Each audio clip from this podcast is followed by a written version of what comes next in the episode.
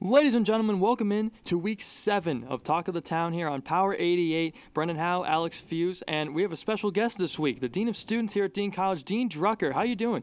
I am terrific. Thank you guys so much for having me on today. Yeah, I'm excited. Thanks again for joining us. We'll be breaking down the World Series. We'll be talking the Bills and the Patriots game later on today. And I know Brendan has to be excited. The Red Sox are just one win away from winning the World Series. I'll tell you, they, they usually say that uh, December is the uh, greatest time of the year. I, I, I think it's I think it's now with the amount of sports we've got going on. I, I almost uh, called one of our trainers last night because I think I pulled something in my thumb with the remote control going back and forth between uh, college football, the World Series. Uh, this is this is a terrific time of year. Well, guys, we have a ton of stuff to get into here today, starting with the World Series and topic number one. I don't know if you guys have had the opportunity to watch it all this year, but it's been an incredible series so far. Game three was the longest game ever by time on Saturday, and or Friday, excuse me. It's just been incredible. It's been absolutely incredible the series we've had so far, and I don't know what you guys have been able to watch, but just give me your thoughts. So just watching the Red Sox play and just really once they defeated the Yankees, you kind of had this hope if you're a Red Sox fan just going forward this season and just knowing that look, what the Red Sox have done all season long, they have 108 wins, and just going forward, just kind of see like what they can do. And if you're the Red Sox, you're just hoping you can just win tonight. I know you probably want this win to be in Boston, but just you're kind of just hoping that you can win tonight if you're the Red Sox and just know, okay, look, we won the World Series. It wasn't in our hometown, but just going forward, that's what you kind of have to do. Yeah, I think no question. The one thing that the Red Sox have done over and over and over again is been able to manufacture uh, runs with two outs. And anytime you can do that, it's really deflating to a ball club. And once again, bases loaded last night. I think it was uh, Pearce hits one in the gap, three run score.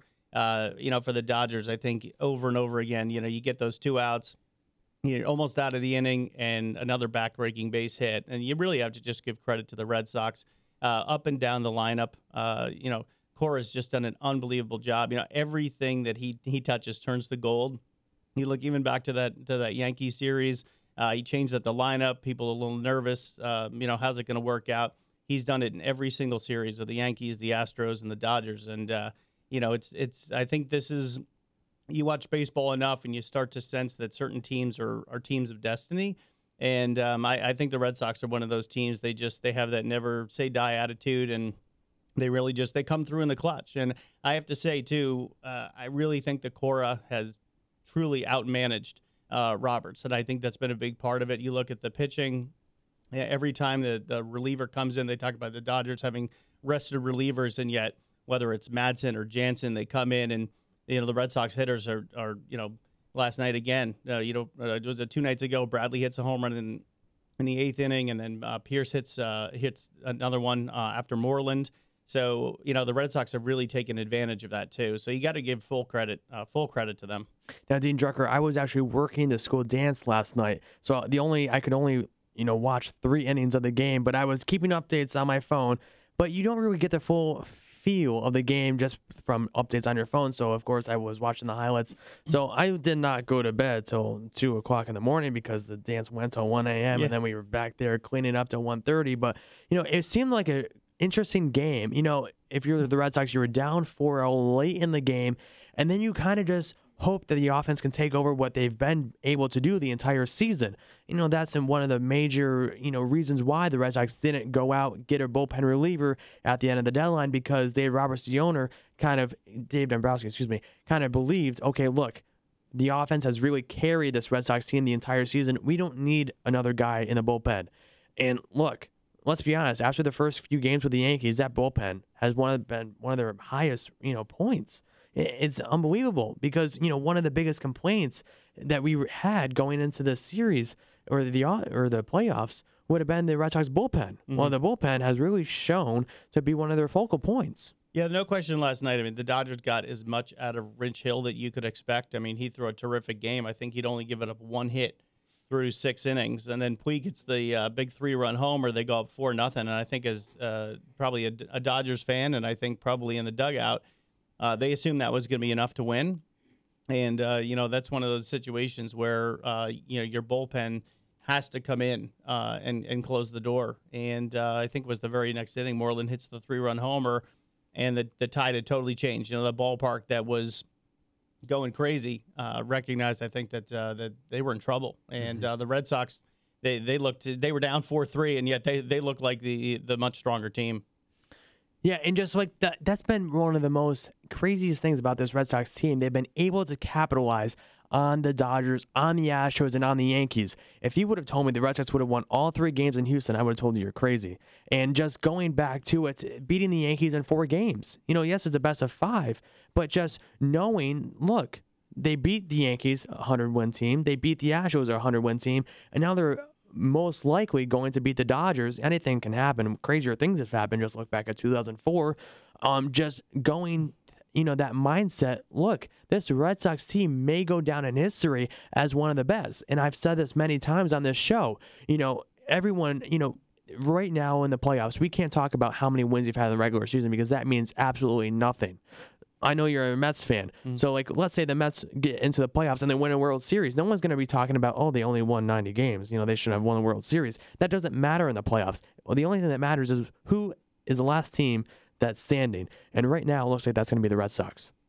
Yeah, I, I think at this point, uh, certainly uh, that's the great thing about sports. Certainly, anything could happen, and we could, you know, we could certainly be sitting here a, a week from now, and the and the Dodgers could have uh, come back and, and won all three. But you know, I, I think you, you just look at the momentum, uh, the the way that the Red Sox continually uh, come through, and uh, it's it, it's difficult to see right now. And uh, yeah, even if I think the Dodgers pull tonight's game out, you know, clearly uh, Cora has, has selected Price to throw tonight, and and I think we all know why that's why that's the case is because just like the Houston series, Price is throwing with house money tonight, right? He's giving Sale uh, two extra days of of rest, and uh, you know, just like they they were able to capitalize in Houston.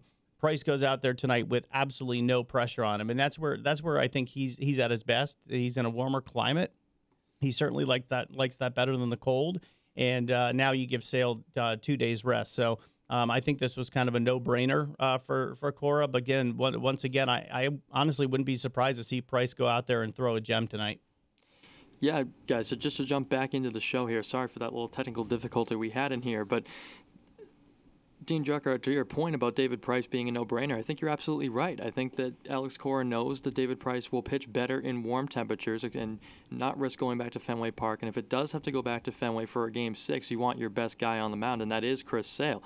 It might not appear to be that way, you know, throughout the playoffs and with how he's performed, but you know, when it comes down to it, you know Chris Sale is your stopper. He's your ace. He's the guy you brought here to be in those kind of situations.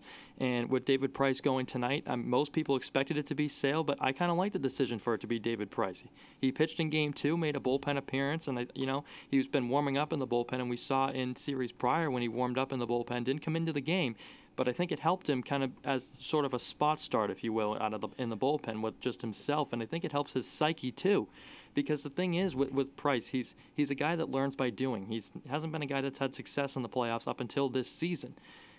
So I really like the move to start Price. And I before the series, I predicted that the Red Sox would win in six games and Price would be the MVP. I thought that he would start Game Two as as normally scheduled, and then he'd make a couple of bullpen appearances, and then it would really seal the deal for him.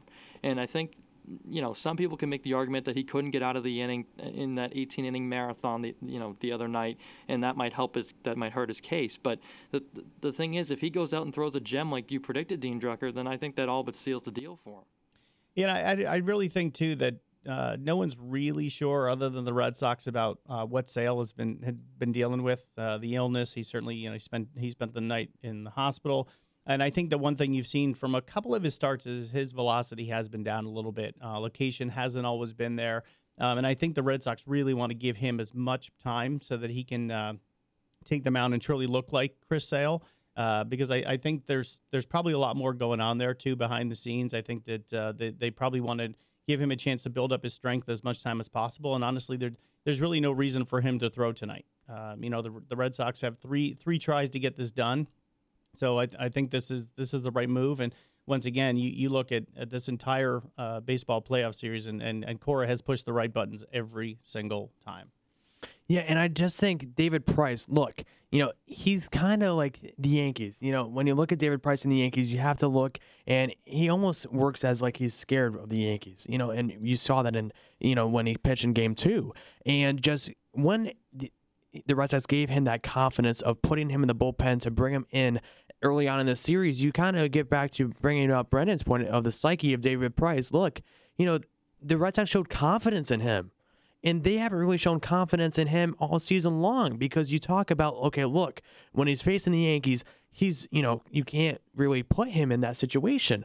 And just putting it back in the psyche, like Brendan just brought up, just it gives some kind of confidence to David Price. And maybe that's what David Price needed all season long, just to have some confidence that, look, the guys that are in charge here believe in me. I agree. I think the the only interesting uh, piece I'll bring up, it, it you know, it depends, I guess, what the score of the game is uh, late in the late innings, but uh, Kimbrel gave up a, a two-run homer there in in the ninth, and clearly didn't matter at that point because the Red Sox had created a cushion. I guess you know the one thing I'd I'd throw over to Brendan is. You know, does does Kimbrel scare you at all? It, you know, it's it's you oh, know, it seems seems like with with uh, each appearance, uh, you're really not sure what you're going to get, and um, you know, I remember him, you know, back when pitching for the for the Braves, he he's got all the tools, but uh, you know, certainly uh, it's interesting to hear from from Red Sox fans about uh, when he comes into the game what uh, what your emotions are. Oh, it's a heart attack every time. I don't think you can make an argument that Kimbrel does not make you nervous when he comes into a game, no matter what the situation is. If there's runners on, if there's anybody out, uh, you know, Cora likes to be the guy that brings Kimbrel in for a four out, five out save at, at times, and we've seen Dave Roberts do the same thing with Kenley Jansen in this series, bringing him in for six outs. And uh, if I was a manager, I wouldn't I wouldn't go that far ever with a closer, especially last night, bringing him in in the eighth inning. I don't know what that was all about. I thought that was dumb. You have, you know, Baez in the bullpen that's been lights out against the Red Sox, and he's I think he's allowed two hits against us in the entire series. And then you bring in Kenley Jansen, who just pitched the night before, and and you know gave up the gave up a home run. Yeah, I, I think unfortunately, let's face it, guys. When when you're on the losing end of of any series, regardless of what sport, um, the coach, the manager is going to get questioned, right? We we all know that, and I, I think Dave Roberts is going to have a lot of questions to answer.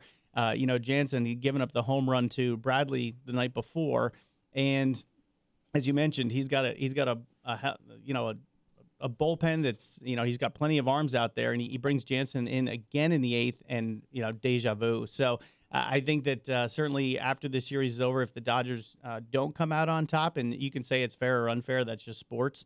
Uh, he's going to get a lot of questions about that. And the same thing, it seems like, like you said earlier, everything that Alex Cora touches just turns to gold. And just if Dave Roberts had just that one little gold, he might actually, you know, be ahead in this series. You look back, they struggled in game one and game two. If you're the Dodgers, you need to win one of those two games in Fenway. You can't go back home in your own ballpark already 0 2 in the series. It's just, you might as well just be 0 3 at that point because it's just so difficult, especially the Dodgers haven't had that much luck at home all season long. And just looking back, you, you wasted Kershaw at you know, at Fenway, you you know, it just you haven't had that confidence factor at home. And now you're back into a hole. You're down, you know, 3 1 in the series. It's going to be so difficult to come back now. Well, I think what's interesting about baseball, too, I, I always think that baseball is, is one of those sports where I, I don't feel like there's as much. Um, when you when you're at home in terms of an advantage. I feel like some of the other sports, uh, I just feel like there there can be more of an advantage than there is in baseball. And yet there's something about Fenway where the Red Sox are never out of any game. Um, and I and I kind of felt that way with the Dodgers game last night. You look at the Red Sox; they're down four nothing.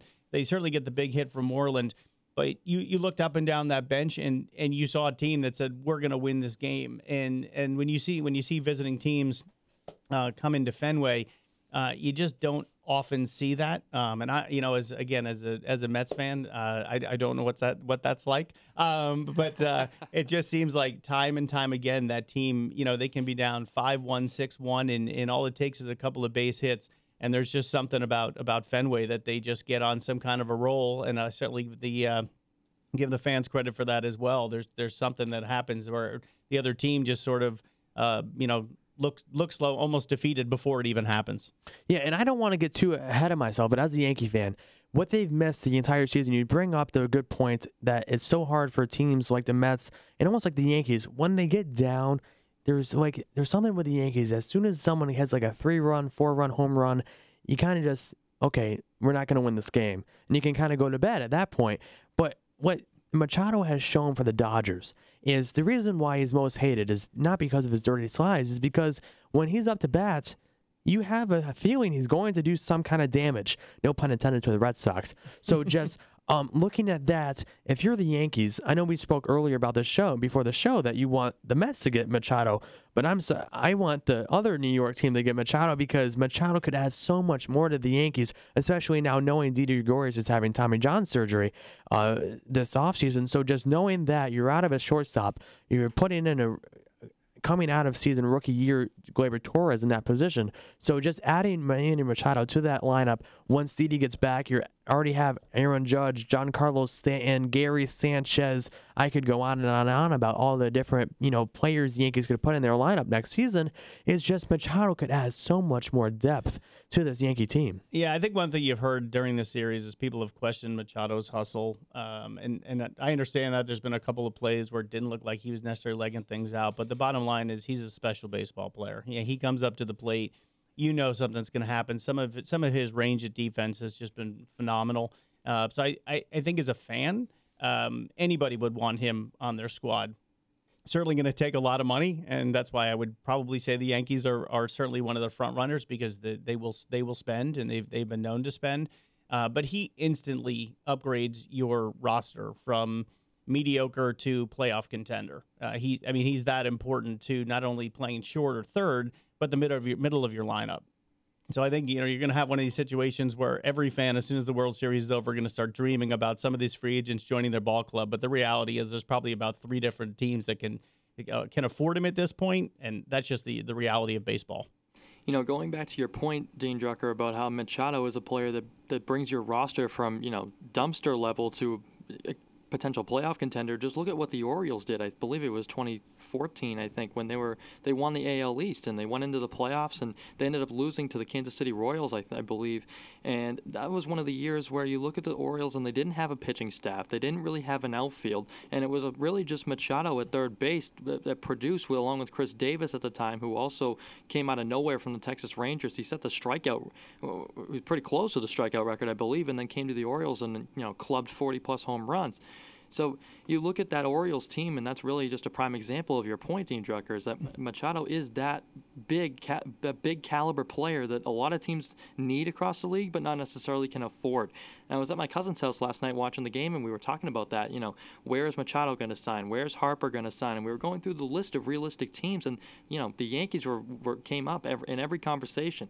So Alex, you know I know you're going to like to hear this, but the Yankees are going to be right back in the thick of things yet again. But last year, I said on uh, the Marcello and Russo show here on Power 88 into the spring semester that when the Yankees signed or traded for Giancarlo Stanton, I wasn't scared of the Yankees. I said it on that show, and I, I believed it throughout the entire season. And, you know, was I nervous going into the division series? Of course I was. I don't think anybody wasn't. But the, you know the thing is, I, the Yankees didn't really scare me. I knew the Red Sox had the capability to beat them. I just didn't know if they you know would live up to that expectation. I, I thought it all came down to if Cora managed the bullpen well, if he gave guys proper rest, if he made the right moves in the field, you know, riding the hot bats, which he's been which he's been doing. And I know he likes to go by the book with the left-right matchups and all that, but sometimes you have to you know go off script a little bit and ad lib, and that's what he's done over the course of the season and the playoffs as well. And I really think it's paid dividends. Well, I, I think honestly, to me, the most difficult series, honestly, for for the Red Sox, I think was Houston. Uh, and and the reason I say that is because again, harkening back to uh, the red the Red Sox ability to put runs on the board, um, you know, with two outs. You know, you look at the Yankees, you look at the Dodgers very impressive lineups. Um, certainly, again, when you're looking at uh, you know the, the money spent to put all those rosters together, you know you're looking at three of the, the you know top clubs uh, in Major League Baseball. Um, but I think the the issue that you have with the Yankees and with the Dodgers is that their lineups are feast or famine. You're either going to get a most times you're going to get a home run or you're going to get a strikeout. And uh, Houston's lineup to me is is one that manufactures a lot of runs. They're they're difficult one through nine. The next guy comes up and, and you, are thinking to yourself, wow, you know how, how did they put this this group together? Uh, I think Altuve being hurt, I think definitely hurt the Astros uh, big time. He he clearly was struggling, uh, but that lineup just is so potent. Um, so I think one of the the reasons the Red Sox have been so successful right now, honestly, against the Dodgers, is because the it's very similar to the Yankees lineup right now. Is you know the feast or famine just. I I don't see that working for seven games. It's um, you know it, it's really difficult, and I think that's that's why that you know you're you're seeing the Red Sox have the same kind of success that they that they did early on. Look, we talk about just the pitching, and in the playoffs, pitching is so crucial. And I believe, you know, once the Red Sox passed the first hurdle in the New York Yankees, I thought the Astros were going to beat the Red Sox. You know, I kind of thought, okay, the Red Sox offense, you know, how is that going to go up against the best pitching staff in baseball in the Houston Astros? And when you look at the pitching rotation, uh, Verlander, Keuchel, Charlie Morton, just all those great guys. And then you look at their bullpen, and just going through that, pitching is so crucial in the playoffs.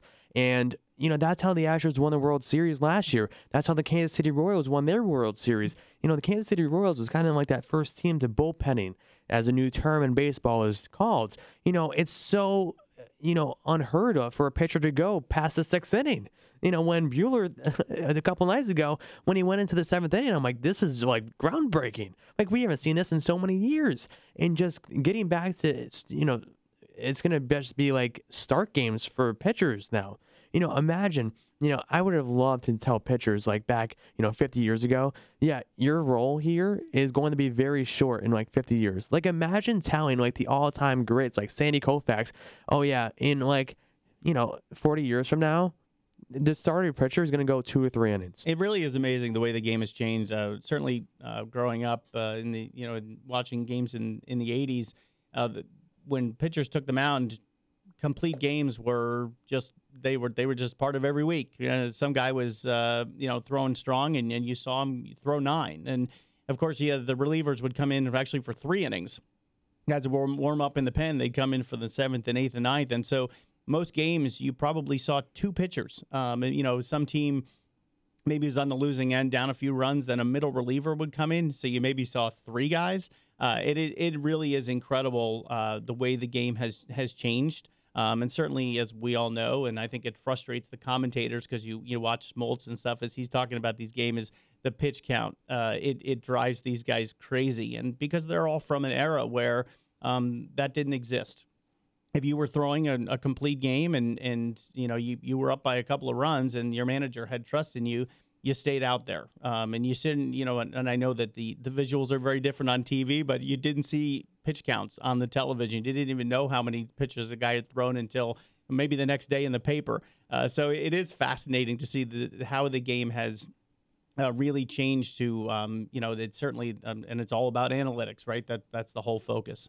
And i really think just in baseball now it's all pitch by pitch and i think that's what really separates baseball from any other sports. You know it's just like an instant matchup. Every single pitch matters. And especially in the playoffs every single pitch is so magnified. And you could look back at just every you know if that pitch was just a little you know, up closer to the plate or up closer, you know, it would have been a strikeout.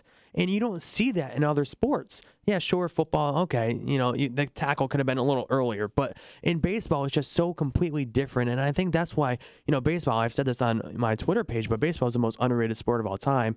And I asked Curt Schilling this a few weeks ago. You know, if a 15 year old kid came up to you and told you that baseball is boring, they're never watching the sport, you know, what would you respond? And he goes, Well, it takes a very intelligent person to understand baseball, so I would call you dumb. And I had to steal that line from Curt Schilling because look, baseball is such a different sport from the NBA or NFL. You know, it's not about just knocking some guy out on the field. It gets back to, you know, the nooks and crannies. I love the stats. And I know you were a former team manager back in your college years, but just getting back to the focus of analytics. That's what baseball is. It's funny you say that, Alex, because uh, I certainly have had plenty of conversations with people who, uh, you know, use the analogy of, of baseball to watching uh, grass grow. And I have to say, from from the time that I was young, and certainly with with my brothers, I found the, the, the game of baseball riveting. It's always been my my favorite sport to watch. Um, you know, sitting through nine innings for for me, and and being able to forecast each pitch that comes in, uh, each each hitter, uh, the way that they approach each at bat. Um, has something that uh, I, I have always found uh, incredibly intriguing and something uh, you know, my wife, my wife, unfortunately for her, always comments, you know, when I get together, you get together with your brothers and you can talk baseball for for hours on end, um, and it really, it, it's true. Uh, but getting point back to your point, Alex, about baseball, it's it is it's a game of inches, you know, and I think you can look back to whether it was a certain at bat or somebody, you know, ball just going off the tip of somebody's glove. Um, and that's that's what makes the game great. Um, and it, it is true. It's it's funny. I, I find I can watch 162 games uh, without an issue. I think there's certain sports where you kind of say to yourself, oh, I think I'll wait until the playoffs uh, when things get interesting. Uh, but I think for those who are true uh, aficionados of baseball, you know, I, I get the Major League Baseball uh, package uh, every single year, and part of it's of course because my, my the team I root for is out of market. but I have no issue with turning on a Detroit Tiger Oakland A's game that may be on at 10:30 and, and watching part of that um, just because I, I think it uh, really speaks to uh, the level of, of, of interest as, as a fan that we have of, of watching every, every part of, of a game.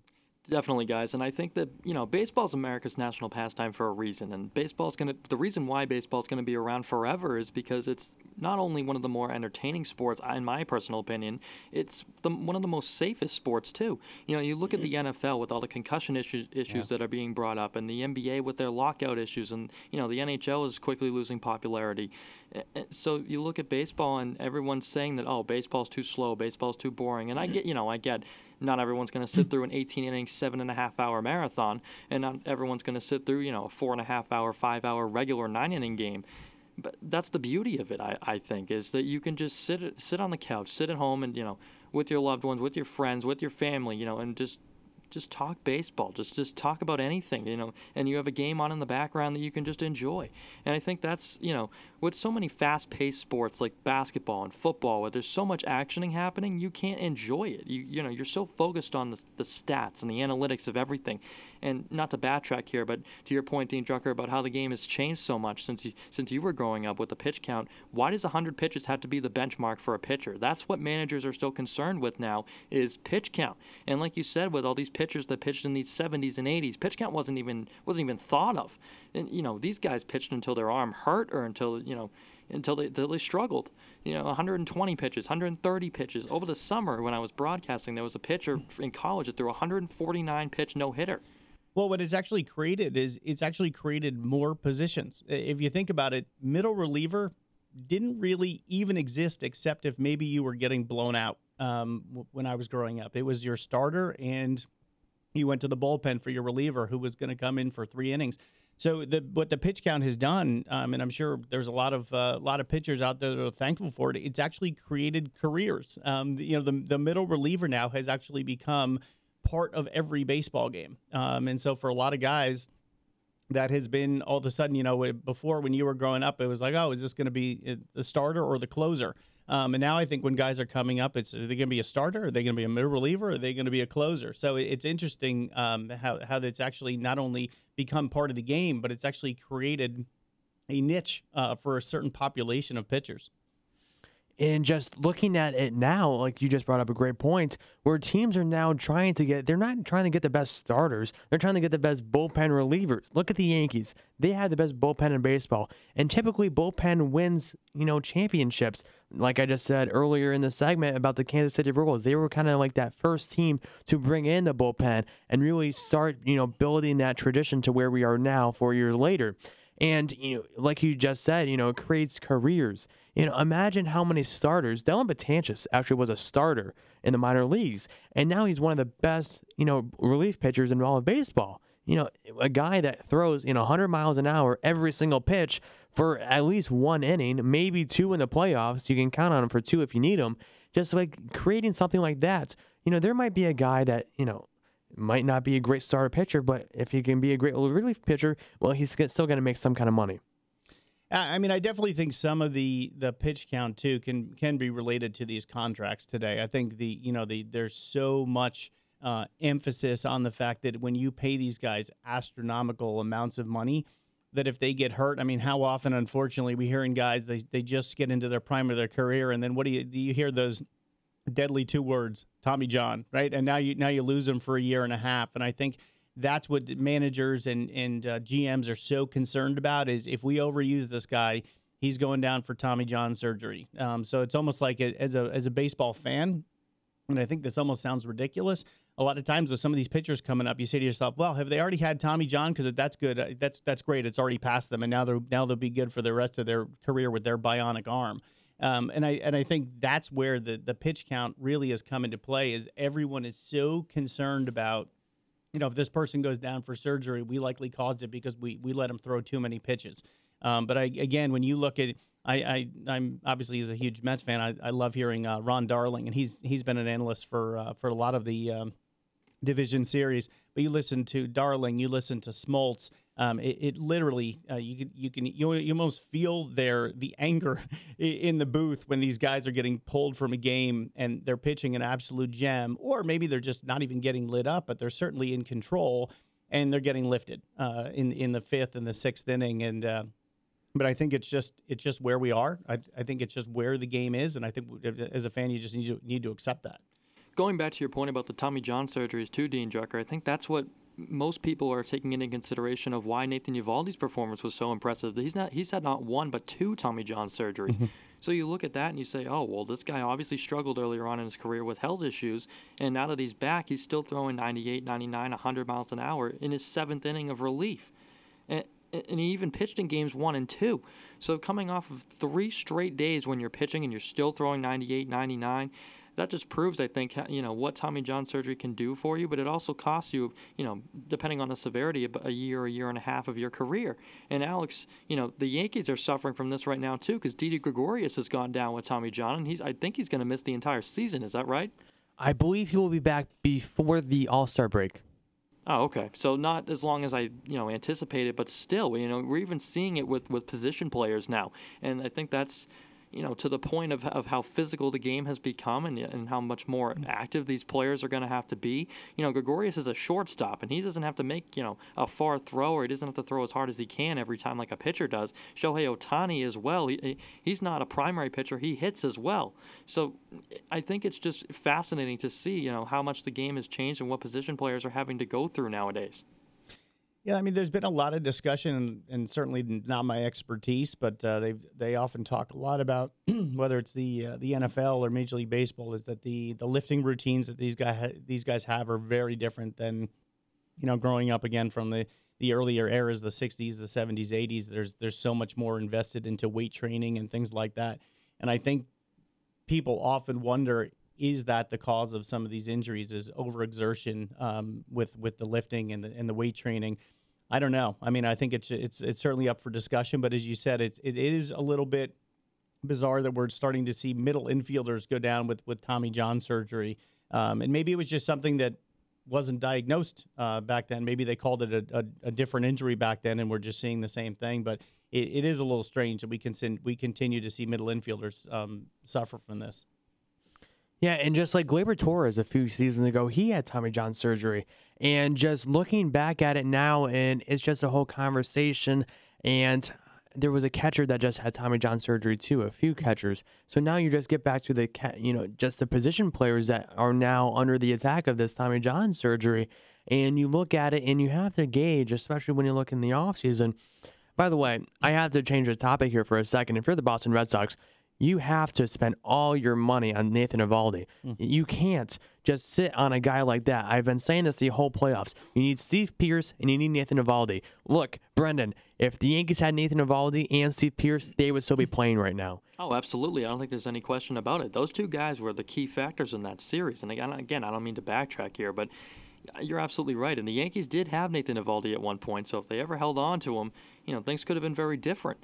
So, so you know, for Dave Dombrowski to find, you know, a, a, diamond in the rough, so to speak, with Eovaldi down in Tampa Bay and just bringing him up, you know, I, I wrote an article about this the other day. Nobody expected Eovaldi to take on the role that he has in, this, in these playoffs. And for him to do what he's doing, uh, you know, him and Joe Kelly share the same agent, so uh, he must be ecstatic right now because those two guys are earning themselves a lot of money. I have to say, as, as somebody who, who does not watch the Red Sox every single night, I, I've been really impressed with Joe Kelly. Um, I, I every single night, uh, he's been a, a linchpin um, of getting to that bullpen. I've been really impressed. Certainly, a lot of credit to Eovaldi. But honestly, when I look at somebody who will probably be an unsung hero at this point, it's Kelly. I the, the movement on his ball. Uh, he comes in at some really difficult times. They talked last night quite a bit between the 18 inning game and then last night's game of how many pressure pitches had been thrown.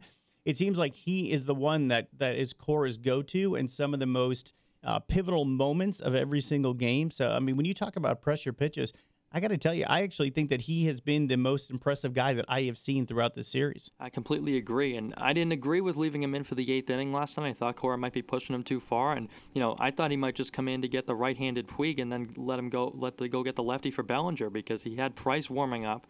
So I'm like, I, I was thinking, you know, I wasn't quite sure what his thought process was, but you know, once he left him in to face the lefty, I was like, he's, oh my God, he's going to try and sneak him through the eighth inning and you know, get right to Kimbrel so when you get when you look at it that way with with the way that Kelly has been brought into these games and the type of situation it's been it's it's been unbelievable. And throughout the season, Alex, I know you were criticizing the Red Sox bullpen all season long for how bad they've been, but you know, I think you have to give credit where credit's due. They've really buckled down in these playoffs, and I think that's been the most impressive aspect of this entire Red Sox playoff run.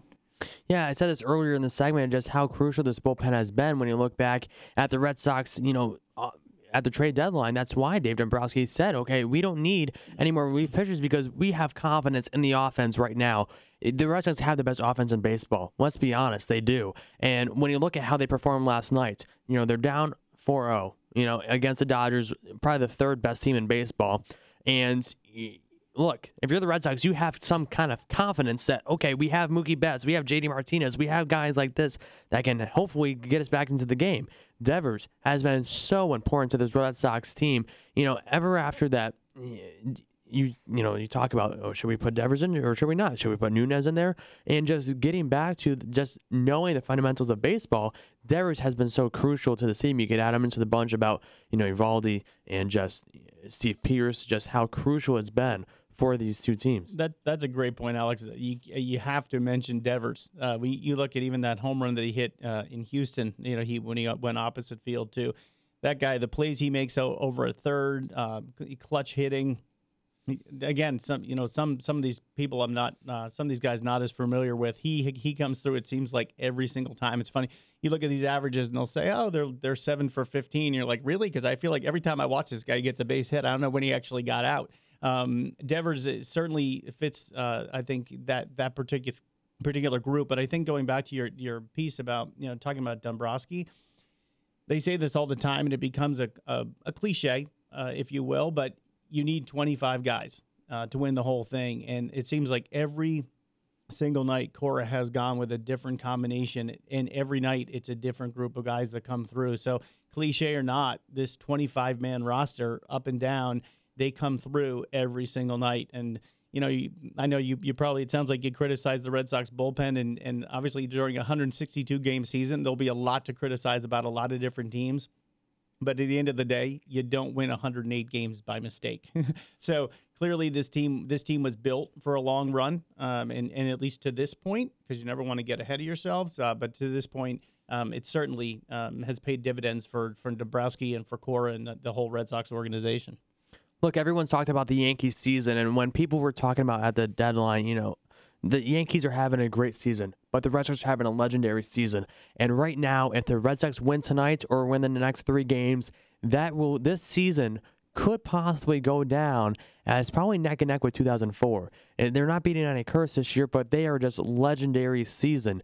And you, as a Red Sox, you know, fan, Brendan, it has to just be, you know, some kind of mindset. Okay, wow, we just witnessed some kind of history. But next year, you can't really go into, okay, we're going to be, you know, win the World Series again because you kind of have to take this season, take it for what it's worth, and kind of maybe let someone else take over. You can't really let this season bleed into next season if you're a Red Sox fan. Oh no, of course not, and I don't think any team can really do that in any sport. I think every you take every season one season at a time. You know, you enjoy the off season, you enjoy the parade, you enjoy you know everything that comes with winning a championship, and then you you know you get set for next season. You enjoy it for a few months, and then you have to get back to your workout regimen. You have to get back to dieting. You have to get back to you know training and, and all those different things that go into preparing for spring training in February. And so you know again, I don't want to get too far ahead of myself because there is still a game to play tonight, and, and Clayton Kershaw is on the mound for the Dodgers, so that's no easy that's no easy task, and especially in an elimination game, you know Kershaw's going to bring his best stuff. So Uh, this has been a great conversation. I mean to cut it short, but if you guys had to give one final prediction for the rest of the series or even tonight's game, what would it be? I, I think actually the Red Sox close it out tonight. Uh, I really think they've they've got all the momentum. I, I think you're going to see another close game. I uh, you know back and forth two one three two. Uh, but I, but I think time and time again it, it they they come up with that big hit with two outs, and I think it's going to happen again tonight. There's no reason uh, to think it's it's going to play out any differently. I think certainly if it does go back to Fenway and you've got Sale on the mound in Game Six, I think they're the heavy favorites anyway. But um, to be honest with you, at this point, I'm going to be surprised to see it go back to Fenway. Yeah, I think from a baseball fan standpoint, look, it would be great. Yeah, I just want more baseball. So I'm going to be very, um, you know, biased about this. I would love it for it to be a game seven here in Boston, especially being here. As a Yankee fan, yes, I know as a Yankee fan, you don't want, you know, the Red Sox back here, but just, I, I, I weighed my options. I'm like, do I want to see all the people here cry or do I want them to see happy? And I have a lot of professors here that are Red Sox fans, so I want them to be happy, especially with the. well, uh, and, and to your point, look, the, the bottom line is that they're, and regardless of what the sport, there's always something magical about seeing a team clinch in the in their home field, right? And in Super Bowl aside, because that's played at a neutral site, I, I think that one thing that as a fan it, it, it very it really is part of the atmosphere is team seeing a team celebrate on their home field. And I've certainly talked to Red Sox fans who have said, you know, I'd like to see them lose a couple games so they can win back in Fenway. Yeah, there's there's part of me that says be careful what you wish for. That that's dangerous territory. The bottom line is you want them to clinch when you want them to clinch, right? Go have fun at the parade. Don't worry about where it is that it, the the final out is made. I I think that's dangerous to to want it to come back to Fenway because anything can happen in sports. Um, but I think it, it, you know, to your point, certainly as a fan, you want to see them celebrate at home. I think that I think as as a fan of any team, that's certainly how you want the script to play out. Um, but but I, I I don't know that you should be rooting for them to lose to come back to Fenway. Look, if you're a Red Sox fan, you have not had the opportunity once this season to celebrate at home. The clinch of the division was at Yankee Stadium. The Red Sox beat the Yankees to clinch the American League Divisional Series in Yankee Stadium. They won the ALDS in Houston. So now they could win the World Series in LA. So if you're the Red Sox, you kind of look. If you're a Red Sox fan, you want them to get it over with tonight and win the World Series, but you kind of have to like have that bias where we kind of want something to win here in Boston because they have not had the opportunity all season long. Look, as somebody who's who's a uh, you know somebody who's moved up to the New England area. I frankly think this fans have been quite spoiled up here. Um, you know, I, I, think for for fans up here, I, I, think your focus should be more on the duck boats and and and less about where they clinch. To be perfectly honest with you, I think there there's probably as a player. There's something there's there's a, a really good feeling about knowing that the opposing team's uh, staff is going to have to clean up after you spray champagne all over their facility too. I think that there's there there's a certain uh, um, enjoyment that a player gets from that. So uh, I I don't know. I, I think if if if you if you're if, if you're a fan and you want this thing closed out, I, I don't I think you want it closed out as quickly as possible. Yeah, Alex, you mentioned this to me before the show. You asked me, you know, what are your thoughts for tonight? Do you want the Red Sox to lose and come back to Fenway, or do you want them to just clinch tonight? And I said that, you know, I don't really care where it is. I just want them to win. Mm-hmm. And I've talked to a lot of Red Sox fans as well and, that have said, you know, oh, I hope they come back and win it in six. You know, and nobody said I want them to win it in seven because just like you said, Dean Drucker, you know, everything can, anything can happen in sports, and we know that all too well here in New England, especially with you know the, the past Super Bowls we've had to experience. So the thing with that is, I just want the Red Sox to win, you know, tonight, and I would, I would love that. I don't want it to see it have to come back, you know, whatsoever. I want them to just get it over with, and you know, like you said, celebrate at the parade. Well, here and here's the issue too. You come back for Game Six, right? Sale's on the mound. You're feeling good about things. I don't particularly think that Sale looks like himself right now. I don't. Um, and so while he's certainly your go-to guy, I mean, he he's the top guy in the rotation. He's the guy you want on the mound. Let's say that you end up losing a, a, a 2 1 game with Sale on the mound, and he does pitch a beauty, right? And now you've got game seven, right? And that's it. So, as a fan, now all of a sudden, where it felt great because you had this cushion and you wanted them to come back to Fenway, somehow you don't come out on top in game six and now everything's riding on a game seven. I, I don't I don't think you want to go through that. You know, I, I have to say, as someone who doesn't have a rooting an interest in this, as you said, Alex, like I love series that go go longer than they're supposed to because you don't have the same kind of nerves. You know, when I'm when I'm watching my team, I have to eat the same thing every single night. You know, the superstition plays out. Uh, but the longer that goes on, the more nervous and the less sleep I get. So I, I would not want to risk this uh, going back to, to game seven either. Absolutely not, guys. Well, thank you for that great discussion. We're going to take a quick break here and be right back on Talk of the Town. Don't go anywhere. Welcome back here on Talk of the Town. Brendan Howe, Alex Fuse, and Dean Drucker with you, taking you up until the 12 o'clock hour here on Power 88 you know, we, we just had a great discussion about this World Series and baseball in general, but it is a football Sunday, guys. So we are going to jump into some football right now with the Patriots and the Bills, who actually don't play today. They play tomorrow night on Monday Night Football on ESPN. Patriots coming in at five and two, the Bills at two and five. Guys, give me just your your overall thoughts about how these two team seasons are, are shaping up. Look, we talked about earlier in the year about the Patriots and how they struggled early on. But if you're a Patriots fan, look, you kind of expected that. And you know, with the Patriots season, you, you talk about okay, what happens if Gronk is hurt? Is he retiring? or not. You know, you talk about Brady. You know, he's getting up there. You know, with concussion injuries. You know, what's up with him? You talk about Belichick. I've said this all year round. Uh, Belichick seems different this year. He kind of like lost the Belichick touch. That's what I've been saying, and he has to be nearing his end as a tenure here as a head coach and you know for the Patriots. I think um, going forward that win last week for the Patriots was so crucial and they were so close to losing it. And especially you can't go into this game against the Bills. It's in Buffalo, so you can't really just be overconfident. We talked about, you know, the Patriots, you can't just have that expectancy to win when you might not. Especially the Patriots have struggled pretty much all season long when they're on the road. Uh, they kind of are a different team on the road. They kind of played scared. And um, last week, you kind of saw that Tom Brady, you know, never really seemed scared, but uh, the other guys seemed scared. And you know, that's a really different Patriots team where we haven't seen. And I think that's, that goes back to Bill Belichick. I just think this season's different from other seasons. I don't know what's different about it, but I don't I don't know. I think the Patriots are going to beat the Bills, but just don't be overconfident. I said this last week. You never know what could happen. Um, so I think the Patriots are going to win. Look, I, I, think anytime you have a, a, a, road game in the division, uh, the Patriots, uh, you know, have struggled a few times in, in Buffalo, and it's uh, it's a prime time Monday night game, and certainly the fans in, in Buffalo, I think, are uh, uh, certainly do a good job of, of getting the energy of the team up. But at the end of the day, I saw a stat yesterday uh, where Brady is 28 and three against the Bills. Um, so uh, to expect the, uh, the the Bills to win tomorrow is is is might be might be a, a bit far fetched. Yes, the Patriots have not necessarily looked like the Patriots this year. Uh, but I think we have to remember that Edelman was out for a couple of games. Uh, Josh Gordon was just getting to know the offense.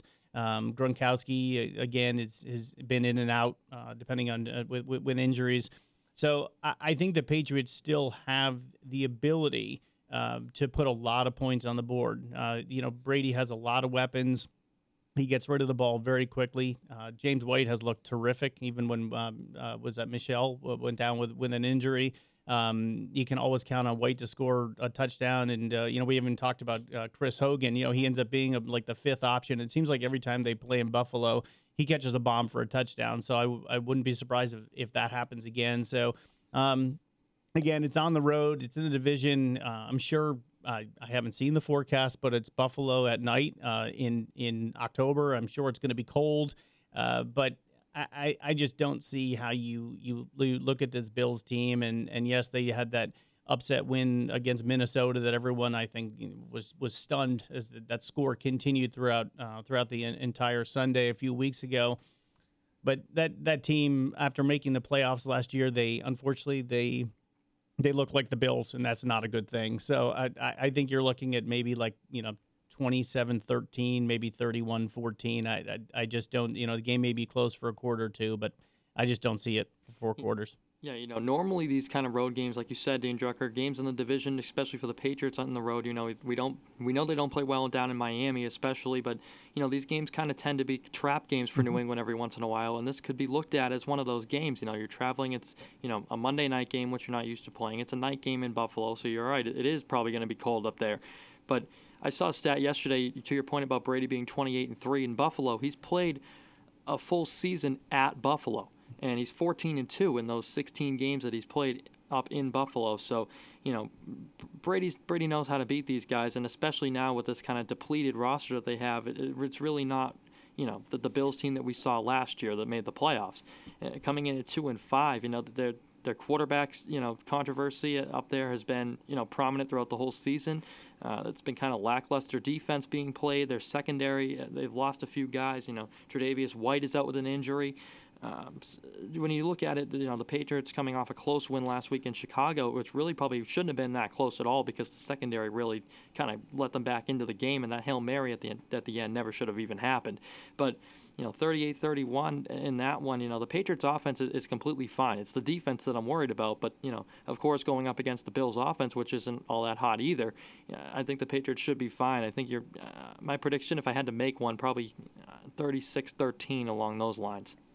Look, what separates the Patriots from every other NFL team is the ability for the Patriots coaching staff and players to step up and to really make themselves a really great player. You look at Sony Michel, that player right there, Sony Michel, is so crucial for the Patriots going forward. It depends on how long he's going to be out for. I th- expected it's going to be a few weeks. Um, it's not going to be a really long injury, but just the ability to step up and just be in that big role. Uh, you, if you're the Giants, you would have loved for someone to step up and be so crucial for them. The Patriots are just able to just keep turning players into monumental players, and then they eventually go on and create a better NFL team. You look at the Rams. You know, look at you, you look at Danny Amendola. You can lose star guys like that and still be the division leader, you know, in the Patriots. So the ability, and you have to go back. Bill Belichick is the greatest coach of all time in the NFL, and he will go down as the greatest coach of all time, especially being Tom Brady's quarterback. But you look at even um, just everyone on the Patriots have that ability to step up and be in that big position role where you are able to just become the next star of the Patriots. Yeah, I mean, uh, Belichick, obviously, you know, as a Giants fan, Belichick is a uh, Par- Parcells disciple, right? And what was Parcells' uh, big, you know, his mantra was, "I want to buy the groceries," right? And that's what that's what Belichick has done is is, you know, he fits new pieces into that puzzle every single year and some of it are older guys on the on the backside. And I think um, everyone admit that Josh Gordon at this point is is a risk only because of his, his, past history. But the Patriots every single year they'll lose guys and and they just seem to find that right fit uh, for for their offensive scheme. Um, and they really just don't seem to miss a beat. Um, as you know, as an outsider, it's uh, you know you have to admit you you know I admit it, pretty jealous uh, watching this team team every single year uh, just find ways to get it done. You know, you're looking at tomorrow's game. So, you know, or Monday night, uh, you know, the, by the way, the Bills have scored 81 points this entire season. Um, that ranks dead last. So, again, when you're looking at the Patriots offense, regardless if it's a division game, it's just hard to see them putting enough points on the board to really to really make it competitive. Look, the Patriots' motto is do your job. And that's just ingrained in every single Patriots player. And I think that goes back to my point from earlier. Just every single player just has that ability to step up and be so crucial in a major play or in a major game. So just going through that, just doing your job. I've said this earlier in the season. Just the Patriots struggled early on, yeah, but if Tom Brady does his job, if Bill Belichick does his job, if Gronkowski does his job, if everyone does their job, they're going to win. And if you're the Patriots or a Patriots fan, you have some kind of confidence every single season going into it. We're going to be in it till the end or possibly even win the Super Bowl. You know, Alex, you just mentioned Rob Gronkowski in in your last spiel there, but the thing is, you know, Rob Gronkowski has been out for a couple weeks now, and he's questionable to play tomorrow. But normally, you would think, with the kind of the kind of caliber tight end that Gronkowski is, you would think that he's a necessary piece of that puzzle that you mentioned, Dean Drucker, to, to every single week. But being, you know, arguably the best tight end of all time, but we've seen the Patriots win without him. You know, they won the Super Bowl, you know, without him a couple years ago. So one of the things that, that is so interesting about this Patriots offense and what makes this kind of engine go is the fact that you know Brady can take anybody and you know take them make them from trash to glorified recycling. So you know the thing with the Patriots is those pieces of the puzzle get filled every single year, and, and it's you know it works, and they find ways to you know they start the season slow every single year, and people that overreact to those one and two, two and two kind of starts that the Patriots have that that's a normal thing. You know, that's kind of a regular kind of appearance for, for the Patriots. You know, four weeks into the season. And Dean Drucker, you mentioned Edelman being out, Josh Gordon being added into the puzzle. You know, Chris Hogan dealing with some nagging injuries. And I think what you're what you're seeing right now is all those guys coming back, and you know they're getting their chemistry worked out. They're ironing out the kinks.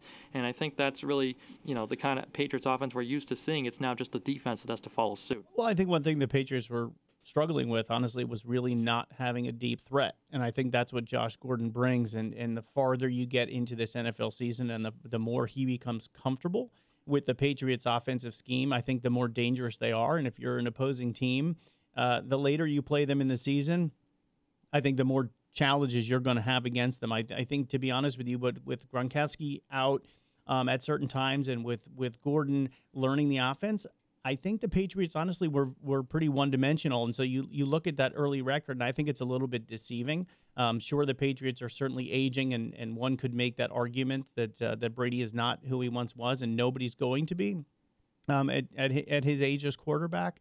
Uh, but I think the the amount of weapons uh, coming back from injury, the more comfortable um, that that the, the newcomers get with the scheme, I think you're going to see you know Brady's uh, offensive playbook expand and I think it's going to be really difficult. Uh, you know, the Patriots, at least recently, have really never pr- prided themselves on defense. It's it's it's more about outscoring the opponent, and I feel like th- that's the way this team is going to be built again. You know, the the other team is going to put points on the board, um, and yes, sure, just like we talked about with baseball, you know, as a fan, you're going to critique your team, right, and you're going you're going to pick apart the things that aren't going well.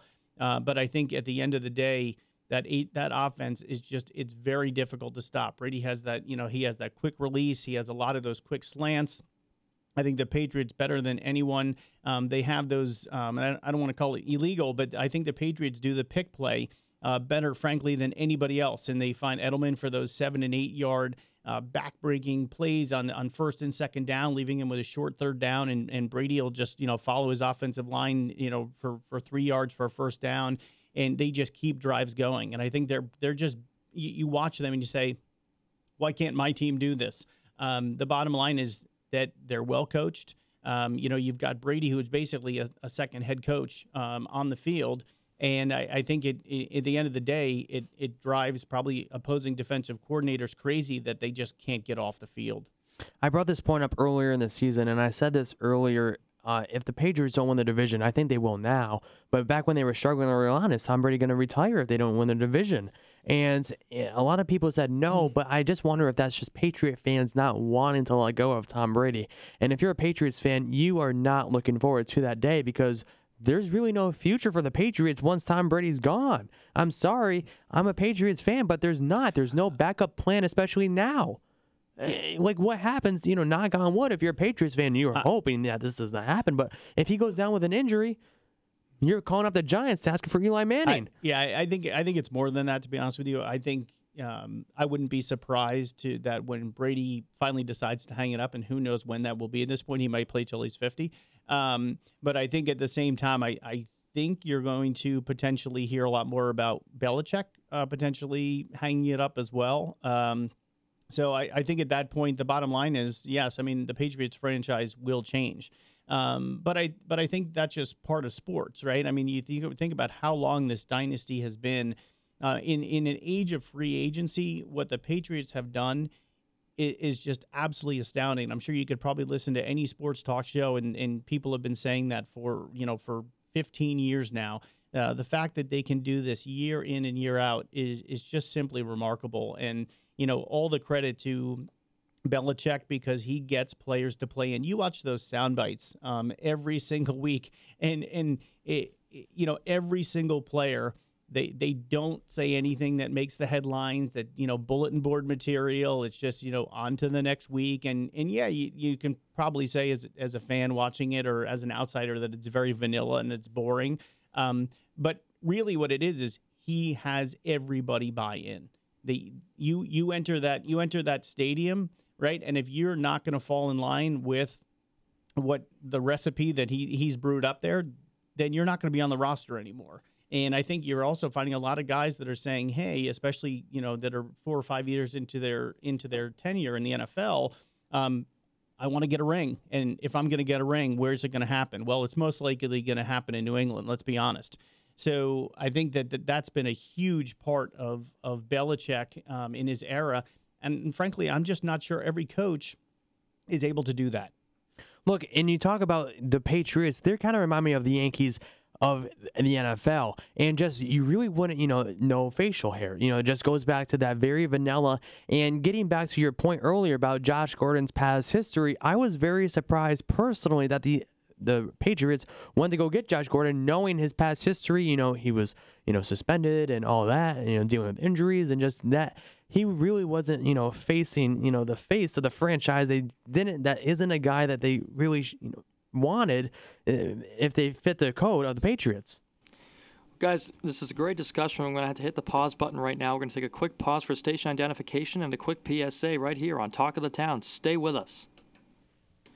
Welcome back here on Talk of the Town. Brendan Howe, Alex Fuse, and Dean Drucker here just past the 11 o'clock hour. We're taking you up until 12 o'clock here on this NFL Sunday. And Dean Drucker, during the break, you said you had something you wanted to bring up, so I'll let you have the floor. Yeah, well, I, I think it's interesting. Again, getting back to um, it, you know, just looking at somebody like a, a, a, Josh Gordon.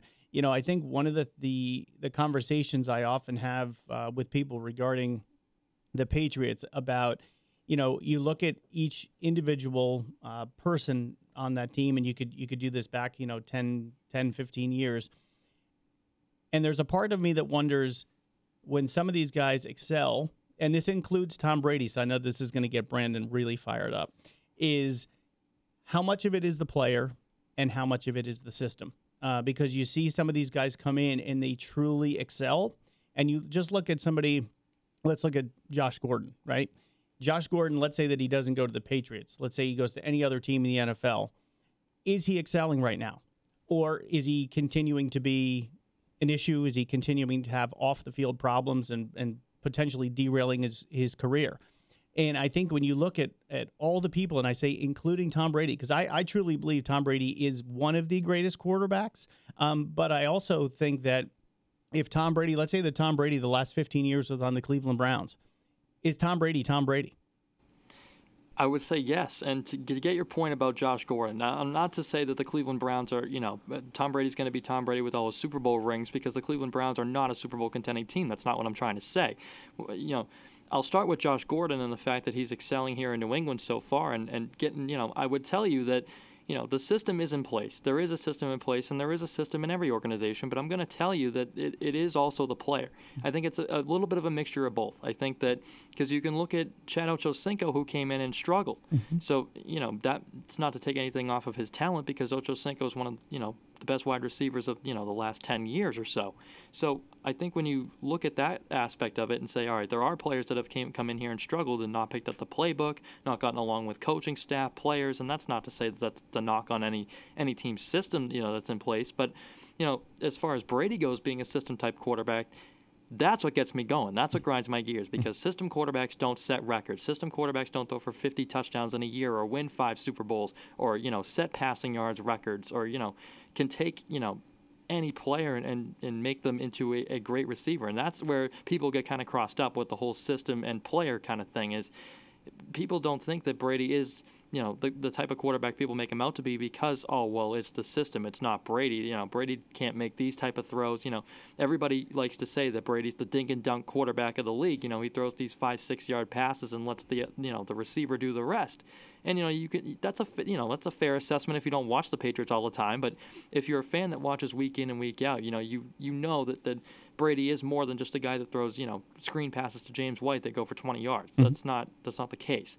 I think you can go back to 2007, and granted, it was Randy Moss, you know, in my opinion, the best receiver of all time next to Jerry Rice, but Brady still has to make the throw and give him a chance to catch the ball. So, you know, with these, you know, 40, 50 yard passes you saw back in 07 and th- I believe throughout, you know, probably 2010 when he won his second MVP, I think those were kind of the, the four seasons that you can look at and say, all right, you know, these were the years where Brady, you know, made the big throws, made the long, long ball. You know, he's lost that touch over the course of his career, but you know, he's 41 years old, and that's going to happen to anybody.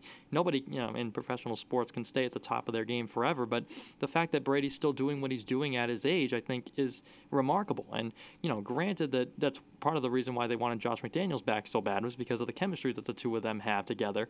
And you know, when he turned down the Colts job, and you know, everyone around New England heard he was coming back to be the offensive coordinator, they were ecstatic about it because of the fact that you know it's just it's great news for the Patriots because Brady has that connection. They're comfortable with each other. They know what they want to do in certain situations on third down with trick plays and all that kind of thing. We saw it in the 2014 AFC title game, you know, with the double pass play that's, that's since been made famous.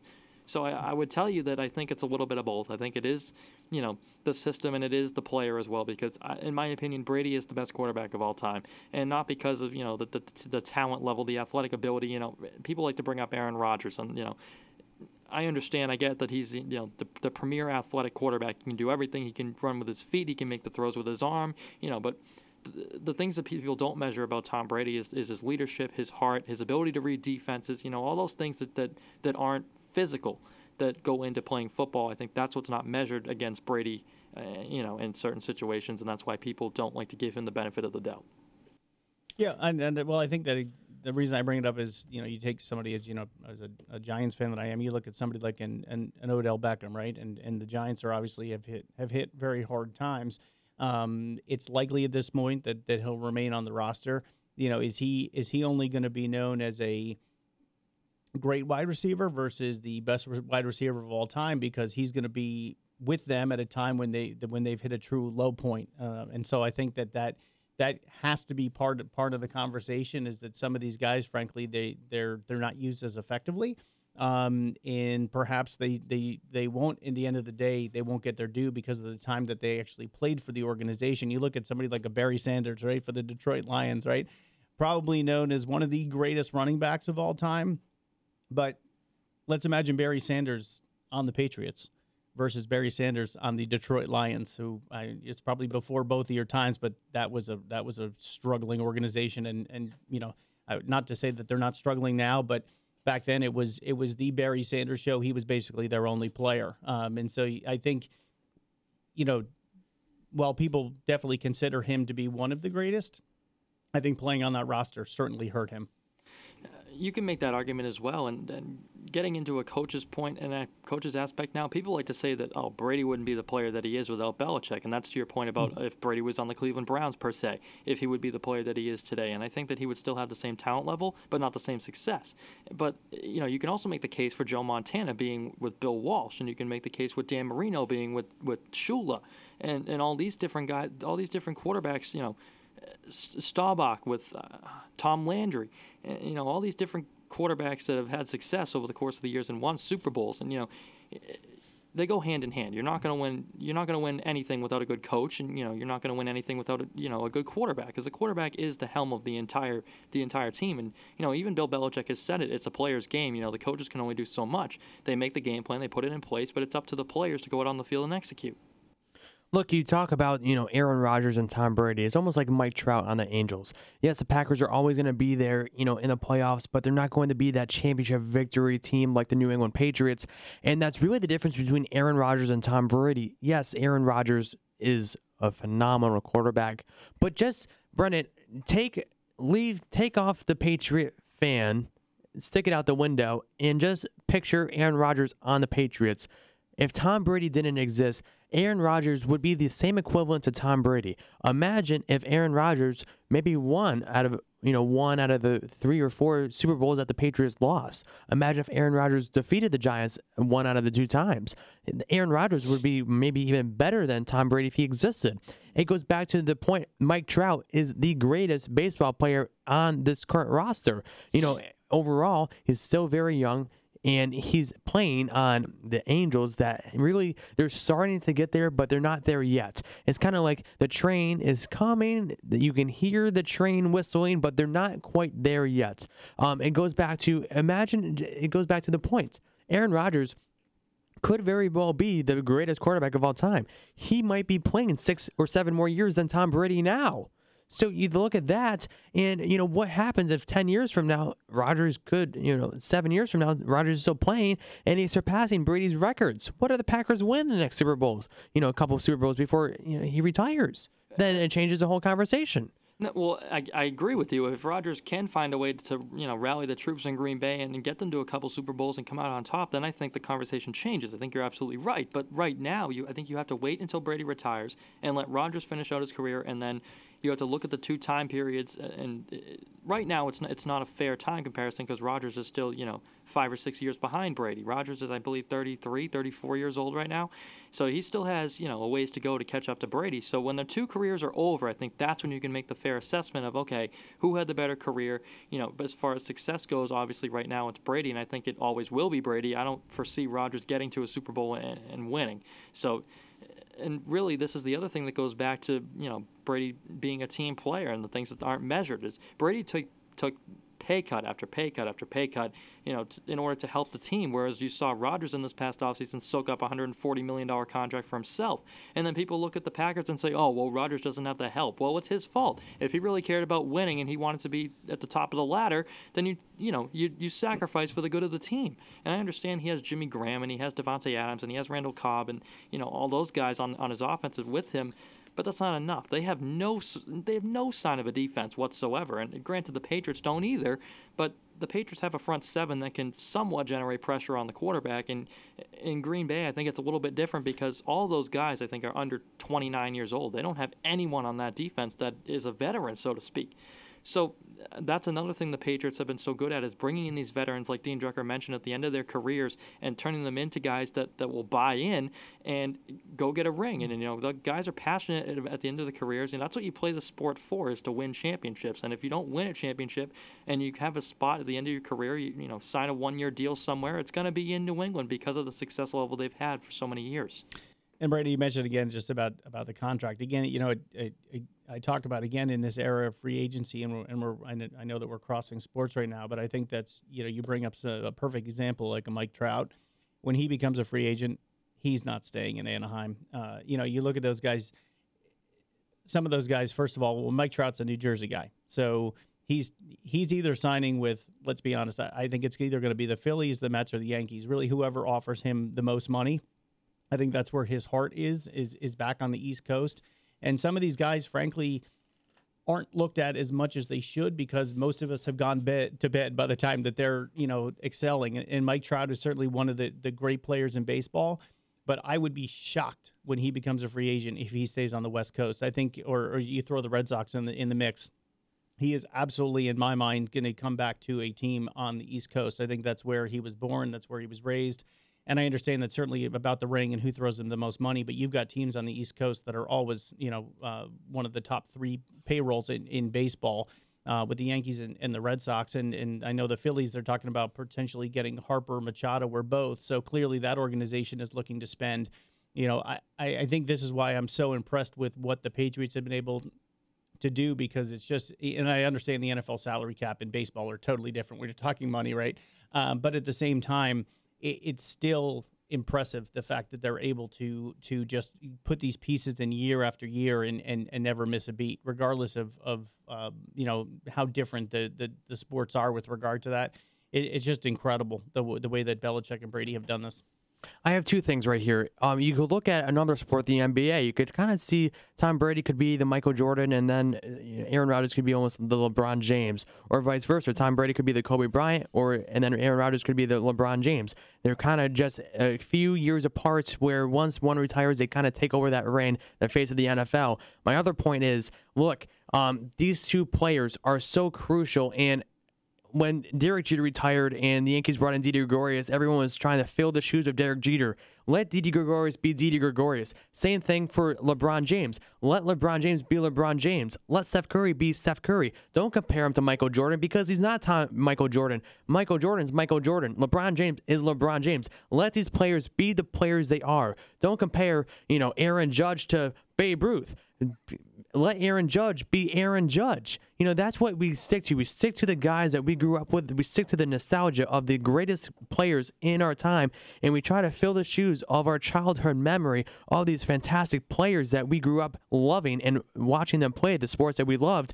We don't kind of expand our mindset nowadays to respect a player and you know everyone's different and that's what's great about sports. Every single player in every other sport is just fantastic and every everything's differently and that's what is great about all these other sports. You know and just getting back to the point just let Tom Brady, I know I'm contradicting myself here and kind of mm-hmm. ruining the debating thing, but let Tom Brady be Tom Brady and let Aaron Rodgers be Aaron Rodgers. I think going back to your point, Alex, that was a, that was a great point being brought up there. And, and, to your comparison about LeBron kind of being in the shadow of Michael Jordan, you can kind of look at it the same way with Tom Brady being in the shadow of Joe Montana. When he came in, you know, all these guys that watched J- Michael Jordan, you know, back in the 80s and 90s in the NBA, he was the premier player. And even if you weren't a fan of the Chicago Bulls, if he was in town, you were trying to get tickets to that game to go see him because he's a once in a gener- in, in, once in a lifetime player. It's much similar to what LeBron James is now. So the th- the thing with that is when Brady was coming up through the ranks in, in 01 through 04, when he was really establishing himself as one of the, the best young quarterbacks in the league at the time, people didn't really want to see him take over because people don't people hang on to the fact of that Joe Montana was the best quarterback of their generation, and people didn't want to see him lose that title. So when Brady really made his run, I think that's why he's hated so much. And you know, obviously, if you're a fan of a certain team and you're going up against one of the premier players in the sport, you know, you're going to want them to, to to, to not succeed because you don't want to obviously see your team lose, but you're jealous of their success. And I think that's why the Patriots have gotten so much hatred over the course of the years, and that's why they've been accused of all these different things with, with cheating and, and you know, Brady's a system quarterback. He's not as actually good as he is or as he seems on the field. And I think that's why the Patriots have received so much criticism, and that's why they're so good at blocking out the noises because they know that they know they're good. They're not going to come out and say that, but they know that that they're better than a lot of the competition in the league. They know that they've been doing it for 18 years and they know what works and what doesn't work. So, but th- I think that's another point. You know, at, uh, at, at their press conferences, Dean Drucker, you brought up earlier in the show that nobody says anything that makes headlines. It's all business there, and people come across with the impression that oh, the Patriots don't have fun. You know, that they're not the kind of team that I'd want to play for. They don't, you know they don't have any fun playing football. But when you're in a, it's a business. Sports is a business, and it might not seem like that because you know everybody says, oh, baseball players get paid to play a kid's game. It's their living. It's what they're passionate about. That's how they make their money. That's how they put food on the table for their family. So at the end of the day, these guys are passionate about what they do. So it just really goes back to, you know, people don't want to lose the fact of their that their own team is is not superior anymore. Well, I, I use the word uh, jealousy before, right? I, I think that one of the things that we experience um, as, as sports fans is that even when our, our teams are, are excelling, is that they only have a certain window, right? And then that window closes. And and for most teams, that's about three to four years where you have a chance to win a championship, and you and you hope at that time that they they capitalize. Um, you know, just a couple years ago, the, the Mets were in the World Series, and you know, I had some people say to me, "Oh, well, you know, it's just great that they got there," and I said, "No, they have to win it. And of course, they ended up losing. I was at, I was at the clincher when they lost to Kansas City. I've been at a few clinchers, um, but as a sports fan, I understand that there's so many things that can happen year to year um, that that window shuts very quickly. You know, you look at the, the, the Washington Nationals the last couple of years, right? People would go there and they'd say, "Oh, the Nationals are going to, you know, take this division, you know, likely go out of the World Series." Well, they traded Murphy at the end of the year. Harper's becoming a free agent. He's not signing in Washington again. That franchise window has already closed. Um, so it, it, that to me, again, you look at the Dodgers, right? Back to back World Series. It looks, at, le- at least at this point, that they're going to lose back to back World Series. Is it a given the Dodgers will be back in the World Series again next year? Absolutely not. So I think again that's why the jealousy thing comes up is that the Patriots just win year after year after year and it's a foregone conclusion. You know, as a fan like myself, I've gotten to a point now where, you know, for, for certain seasons, I get about halfway through and I'm like, well, I guess it's baseball season now, or well, I guess it's football season now. Um, as a Patriots fan, you're, you're looking forward to printing your playoff tickets every single year. That just does not happen in, in professional sports. And so, um, you know, Brandon, to, to your credit, like I, I brought up the thing about Tom Brady to get you riled up because I know it would for every Patriots fan. Um, but really, at the end of the day, um, what they do – uh, year after year, and y- you go into the season, you might as well put the little asterisk that says division champion uh, b- before the season even starts. Um, and you could even say that the big, big, it's the Patriots are that good. The rest of the division is so bad. Uh, it's probably a little of both. Um, but it really, it just, it's incredible um, the way that they have just become a, a, juggernaut. And one thing I have to say, because I know we're, we're going to move on, but we've been talking about football here. Um, I have to say, you know, we're, we're talking about the Bills. So I got to stay in Central New York for a second. Uh, you know, as an proud alumnus this morning, Syracuse uh, clinched became bowl eligible last night, first time since 2013. Um, the, I guess the lo- second longest drought of a Power Five team. So very proud of alumnus today. Uh, congratulations to Coach Dino Babers and John John Wildhack, who's the AD of Syracuse. If you're listening, sign him to a long term deal. Uh, go Orange. Had to throw that in there. And I know we'll be talking about uh, the Syracuse basketball in the last segment of the show. They just recruited Joe Girard III from upstate New York, and I'm actually very good friends with him. So it's kind of interesting to be friends with a future Syracuse basketball player. You know, Alex, one thing that I, that I tell every single student on, on this campus is that the one thing that you need to understand is that the older you get, the smaller the world becomes, right? And it's why I always preach to everyone you should respect every person you meet. You should treat every single person with kindness because you just don't know how connected all of us are. Uh, perfect example of this, of course, I'm, you know, I'm a, a Syracuse fanatic and, of course, a Dean College fanatic. Uh, but, uh, you know, talking with Alex all of a sudden the, this morning, and, of course, you know, the Syracuse just lands Joe Girard, and thank God he picked Syracuse over Duke. Um, and we won't go to there. That's that's a very different segment. Um, but all of a sudden, you know, Alex says, well, do you know Joe Girard? And I said, are you kidding me? That's the guy that lights up for 50 a night. And I'm thrilled that he just became part of the uh, 2019 recruiting class, and Alex said, "Oh, I know him." Uh, you know, these types of things uh, are are just obviously uh, things that I say to, to every single student is we're we're all connected, um, and it's it's one of the great things about um, you know certainly about sports, and um, you know certainly I can't wait for him to uh, be raining threes in the Carrier Dome next to uh, Buddy Boeheim, who's part of uh, this freshman class. Uh, Jim Boeheim's son, Buddy, is now uh, is now joined the, the team, and he had 19 in his first uh, first uh, exhibition game. So he and Joe, he and Joe are going to be hooking up next year in the Dome, and I, I I just can't wait. I can tell you guys are excited about the college basketball season coming up, so can't wait until March, Dean Drucker. Maybe we'll have you on again for March Madness. But right now, we're going to take a quick break. We got about 35 minutes left in the show. Stay with us right here on Talk of the Town. And welcome back to Talk of the Town here. My name is Alex Fuse alongside the Dean of Students here at Dean College, Dean Drucker. And I'm just going to, we are doing the Fusion News segment as if you are listening to the show, if you watch Fusion News, it's my own personal podcast where I interview guests. And I'm happy to have you on about the Fusion News segment here on Talk of the Town. And you've been here for about seven and a half years as a Dean of Students here at Dean College. You know, and what really brought you to Dean? So yeah, it's very interesting. Um, you know, this is where again I, I talk with students all the time about sort of uh, you know expect the unexpected. So I had. Um, I, uh, hey, just so people know, by the way, in college I did change my major. So for all you uh, parents out there who are worried about your her student who changes their major, um, changed my major to psychology when I was uh, when I was in school. Ended up getting my uh, my master's degree in education. Uh, was actually in mental health counseling. I was a clinician for for a few years, uh, and then ended up landing a job in student life uh, at a very small school in Boston.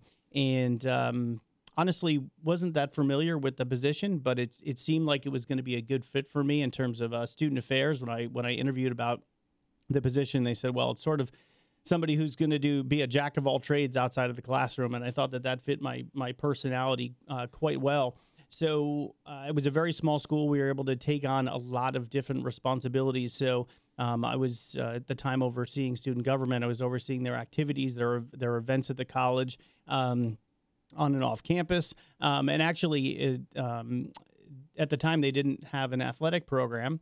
And so I, I decided I was going to start an athletic program there. And so um, I, be, I, anointed myself as the athletic director and started a, um, a soccer and basketball program and actually made some connections at my former institution who were both uh, in admissions uh, here at Dean College um, and also the uh, the former athletic director um, at Dean. And um, it was interesting because uh, somebody that I'd, I'd, spoken with, Kathleen McKenna, who worked at Dean, she came up to me one day when we were working at my former institution. She said, "You know, I, I think you would be a great fit at Dean College." Um, and to be honest, at the time, didn't didn't know much about it, and a lot of that's because I'm uh, from a different state. Um, and uh, I said, well, I you know I I definitely want to check it out. I, had been at my former institution for about 10 years, felt like it was um, definitely uh, time for a change, important to take on, you know, I always think it's important to take on, take on new challenges, take on new risks. Um, and uh, so I did know a couple of people here, Dean, uh, and then uh, just very fortunate to, to land the position. And, um, you know, this when I came here, Dean's actually a, a larger school than I had uh, come from, and uh, just being able to take on uh, student affairs and uh, look at being able to to work with students from orientation to their first year, all the all the way through commencement, and see the maturation that exists is, is just. I, I say to people all the time, I, I really feel like not only am I passionate about my job, um, but I feel like you know to work at a to work in higher education, there is just no other job uh, where you get to see people that will come in as as new students and the anxieties that come with that, and and what's what's gonna what what's gonna uh, you know become my passion when I when I'm in college. Um, am I going to change my major? Who are going to be my friends? Who's going to be my roommate? Um, and then just a few short years later, because I always say college is the four fastest years of your life.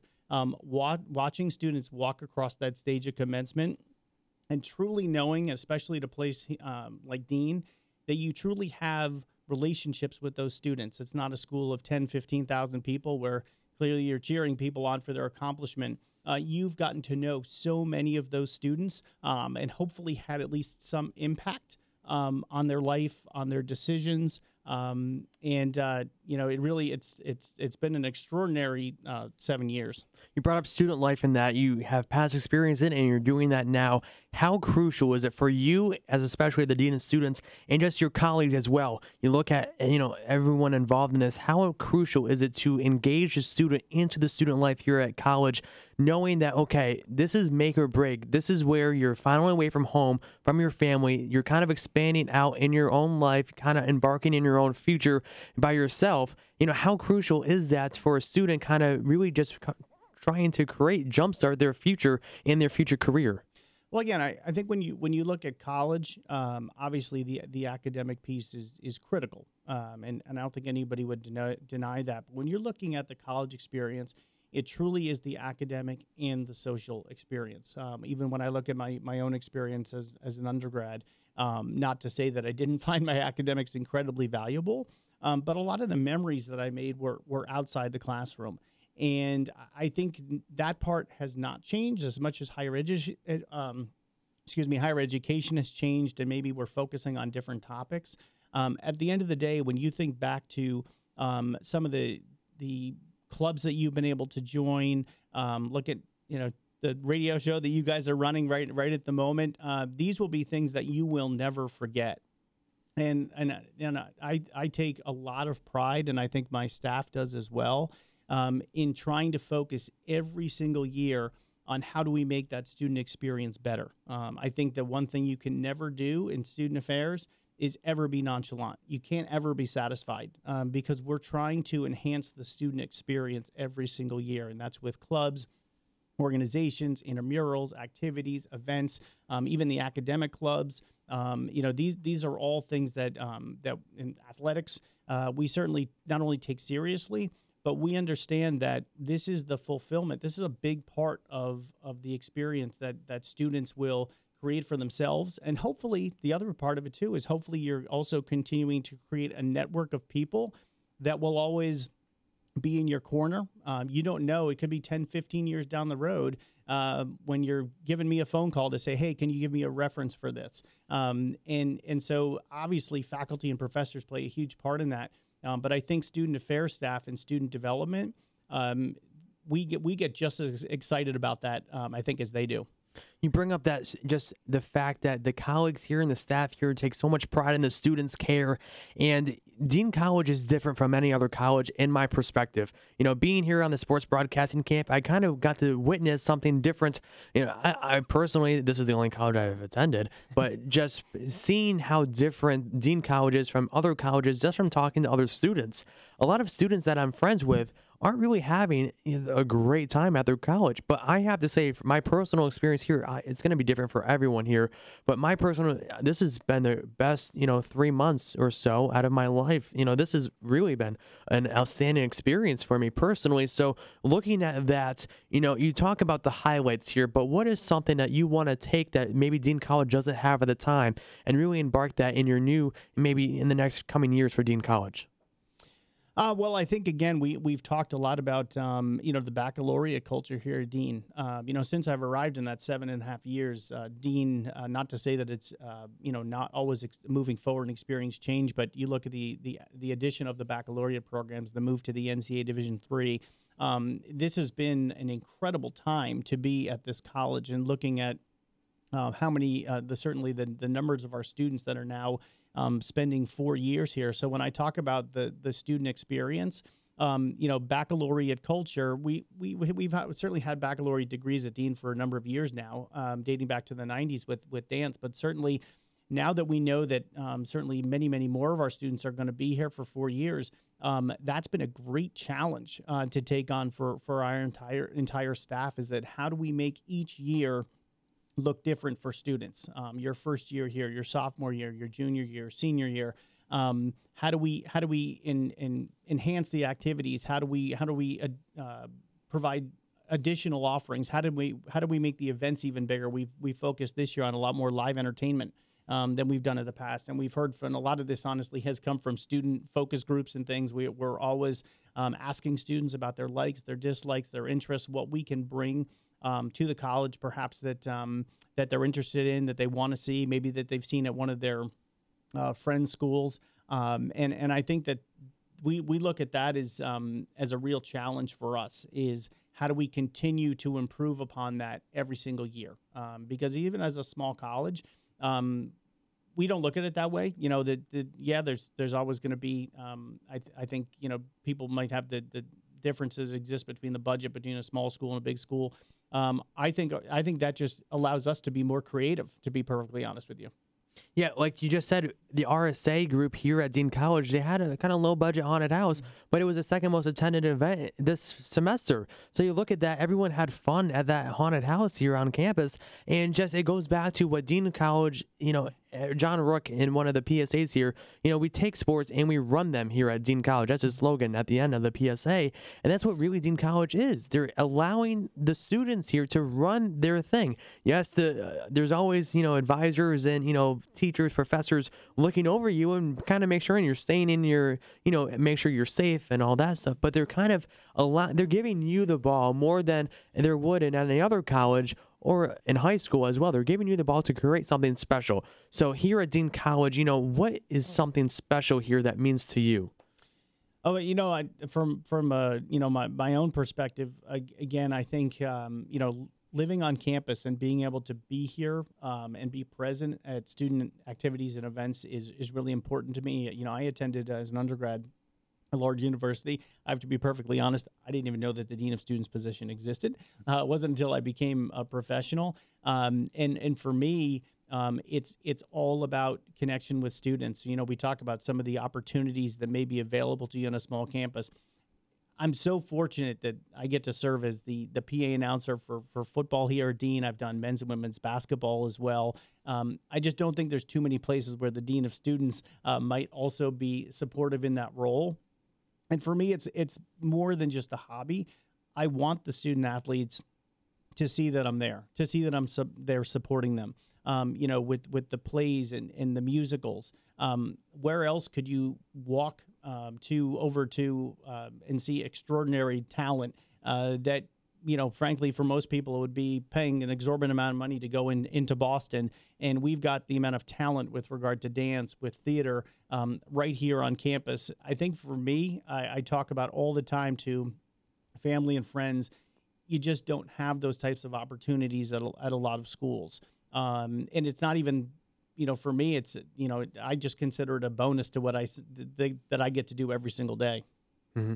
And I have to give you credit. I came here at the new store orientation when it was pouring rain outside, and I just see you standing out there the entire day, soaking wet. You know, just like the rest of us, and in any other school. You know, that goes back to you don't really see the dean of students, especially out there helping the families. It also gets out to the point where you don't really see the president that much too. And Dr. Paula Rooney is always out there helping out the students as well. So uh, I basically told the orientation leaders that morning, uh, yes, because it, it, was it was an absolute deluge um, in the parking lot and I said, if the families and new students are going to get soaking wet, then I'm going to get soaking wet too. Um, that's that I think is is part of the enjoyment, and I have to say that was also a, I think a testament to New England because half the families would say, "Hey, do you want to shuttle ride over to campus?" And they'd say, "No, we're fine." Well, they're just you know, literally drenched. Um, and and for me though, that that's part of the uniqueness of Dean. Um, but I said, yeah, I'm not gonna I'm not gonna stand under a tent. We had tents there. I'm not gonna stand under an umbrella. Um, if our new students and parents can get soaking wet, um, I can do I can do that too um, because I, I think it's it's it's part of who we are. Um, and I think you know it, it's ingrained. If you're coming to Dean, um, and I think we're we're very open to people too when we interview even people come aboard for for new jobs here. Is that this place?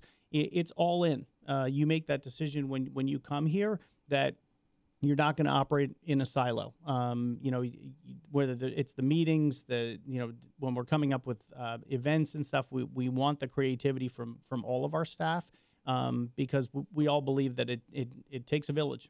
Last question before we wrap up this segment here. Dean College was formerly Dean Junior College, a two year school. They're now just really just making the whole push into really trying to leave that memory, mm-hmm. get the, rid of that memory out of people's minds per se, as there's nothing junior about Dean College. That's a new slogan here, and I really like it because as a student here, I can see myself be here, being here for four years. So just taking that aspect of it, you know, how crucial is it for Dean College to really cement themselves as a four-year private small school here in Massachusetts?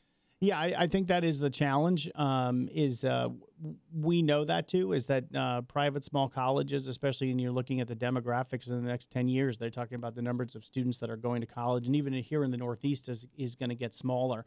Um, so once again, that that is where it, it's incumbent upon everybody um, who's here to understand that what we've done, the transition we've made, um, it, it's worked well. Um, I think we're seeing that students are, are are happy being here, but that's not an opportunity for us to relax. If anything, it should be more invigorating to say, um, how do we then entice, um, you know, the next generation of students? You know, I'm looking at, you know, even the two of you guys, Brandon and Alex, right? You guys could be the the spearhead for our our broadcasting program, right? Communications, um, speaking to to new students who who are prospective students who are saying to themselves, could I be hosting a radio show on Sunday mornings? Um, and and you guys could be the the pioneers, the catalysts um, for a whole new group of students coming here. Um, and these types of opportunities, you know, just they they didn't exist in in the past um, with with the four year program. And so I think you know, you guys, whether you even recognize it or not, because, um, you know, even as a first year student, this time is going to move very quickly.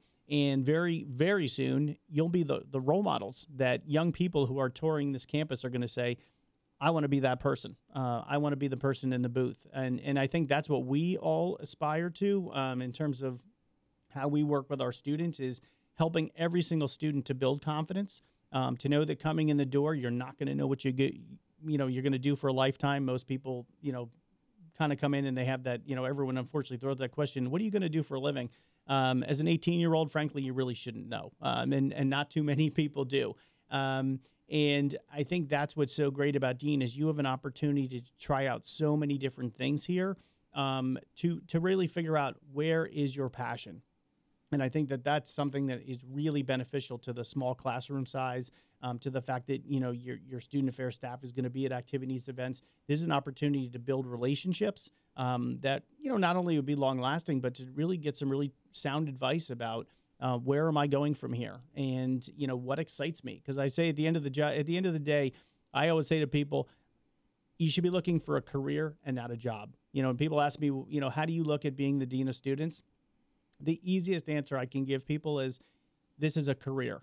Um, and that's because I'm passionate about it. If it was something where every single Sunday night I said, "Oh my God, I can't believe I have to go back to work tomorrow," I look at that as a job.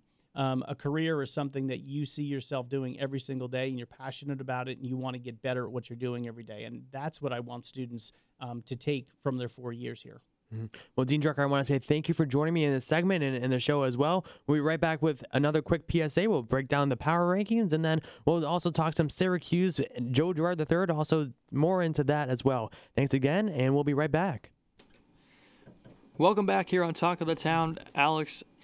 Thank you for that great interview with Dean Drucker. And, and Dean Drucker, just how you've really come into Dean and just helped expand this entire really college with the, all the different programs that are being added now and the sports broadcasting program being added as well. It's really just phenomenal how this college is going to grow, and I can't wait to to spend my last two two and a half years here now. Well, I, I, think it is it is terrific to see these, especially on the academic side. Um, you know, having uh, even in my high school days, uh, that had I hosted a, uh, a morning uh, radio show uh, and then had the opportunity to also do some play by play. So um, this is a great opportunity um, for me to even join join you guys this morning. I, I, I really love radio quite a bit. Well, this is one of our more fun segments here on the show, the weekly power rankings. Alex, I'm going to start with you. Who's your number one this week? The number one is obviously going to be the, the Rams. I'm sorry, I know it, it's very Kind of a given, isn't Yeah, it? they're seven and zero. They're the only undefeated team in the NFL right at this point. And just really, you know, I've said this week in and week out. If it's not going to be the Patriots win the Super Bowl this year, it's going to be the Rams. I'm. It just is. So I guess the the one team though that I would still throw in there is the Kansas City Chiefs. I, I tell you, and and certainly I understand that Mahomes is young, and he, in the end of the day, he'll probably make some young mistakes. But you watch that team play, and I'll tell you, talk about you. You got Hunt, Hill, Kelce. I mean, the the weapons, and then Mahomes himself. Um, you know, I think most uh, teams are are looking for that type of uh, quarterback. And of course, I'll throw in their son of a former Mets pitcher. Of course, he wore his jersey to uh, to the locker room last weekend. Um, but really, I, I I can't say enough about about the Chiefs. And when you're looking at you know a, a one game, you know, because that's what the NFL is, right? We're not talking about best of seven. It's it's one game take all um, in the playoffs. And man, I think that team is very difficult to defend. So I I would love selfishly, and if you're an NFL fan, you need to see a Patriots Chiefs AFC Championship game. I, I really I think that would be um just you know you're looking at Brady who's yeah okay you know towards the end of his career but but the Patriots of course have have ruled the NFL for for the you know the past 15 years um, up against the the up and coming Chiefs. Uh, I I think you have to as a fan you have to want that game to happen. Especially after seeing the Patriots and Chiefs a few weeks ago. You know, it was just an instant classic game. And the Patriots, you have to give them credit where credit is due. They make the NFL interesting and entertaining. And the Patriots, week in and week out, they have these entertaining classic games. Uh, if you're, you know, the Patriots, you know, commissioner, you know, Goodell, you have to be happy with the Patriots, knowing that okay, look, the ratings is huge, and the NFL's ratings has been down recently. So, um, just looking at that standpoint, it seems like any game the Patriots are in, it's going to be an exciting game. Well, I just say obviously the you know the, the team I root for their their season is is long over. Um, but I think that that's what's that that's what is great about the NFL. Um, as as much as I've enjoyed the World Series, and you know people of course. Uh, I think feel equally um, about uh, the NBA and, and the NHL. I think one of the great things about the NFL is that it's it's winner take all, right? Every single week, if you don't if you don't bring your A game, your, season's over. And um, so I think as a, as a, a fan of the NFL, you know, there's nothing like the, the you just get past the, the holidays, right? And um, you get the excitement of uh, you know what you thought was going to happen. Um, all of a sudden, this team that comes in, let's say the Rams, right? That you think that they're going to walk through, waltz through the playoffs, and all of a sudden it's the end of the first quarter, and they're down 14-3 and you're like oh my god i've got to watch the end of this. Um, and i think that's what's always so alluring about about the nfl is that it's just it's one game Absolutely. My number one is the Rams as well at 7 0. They're playing Green Bay this week, so it, could be a bit of a tough matchup. We talked about Aaron Rodgers earlier on in the show and how he's done so many extraordinary things, and this would just be another one to add to the list if he can top these 7 0 undefeated Rams, who many people think can run the table. But skipping down to number two now, my number two is the New Orleans Saints. They're coming in at 5 and 1. Another tough game against Minnesota this week, but I think what Drew Brees and Alvin Kamara has, have, have done on the offensive side of the ball, and even the secondary holding things together after that catastrophe last year in the NFC d- divisional round, uh, that that can scar a franchise. And you know you don't really bounce back from you know bad memories like that too quickly. But the Saints have really been phenomenal this season, and Drew Brees, of course, setting the all-time passing yards record, and he's chasing down the all-time touchdowns passing record as well, along with Tom Brady. Those two are neck and neck, three and four on that list. So uh, the Saints are my number two. I think they've been great this year. Uh, I think we you know we we obviously talked uh, quite a bit about, about Brady and Rodgers, and obviously you can't have that conversation without talking about Drew Brees um, and what he's been able to do um, with the Saints. I think the Achilles heel for the Saints every year, and I and I know people say that it's gotten better, but but that defense is just always full of holes, um, and and it worries me um, if if you're a Saints fan, and and I know uh, they they certainly have gotten better this year. Um, and anytime the ball is in in Brees' hands in the fourth quarter, and and you need you need points, I think you're you're in good good position to do so. Um, but that Saints defense, it seems like year in and year out, uh, just they they just can't seem to get it done. And and I have to wonder the same. I mean, Kamara, Brees, you know what you're getting out of them. Uh, but that that defense, I, I think, still concerns me.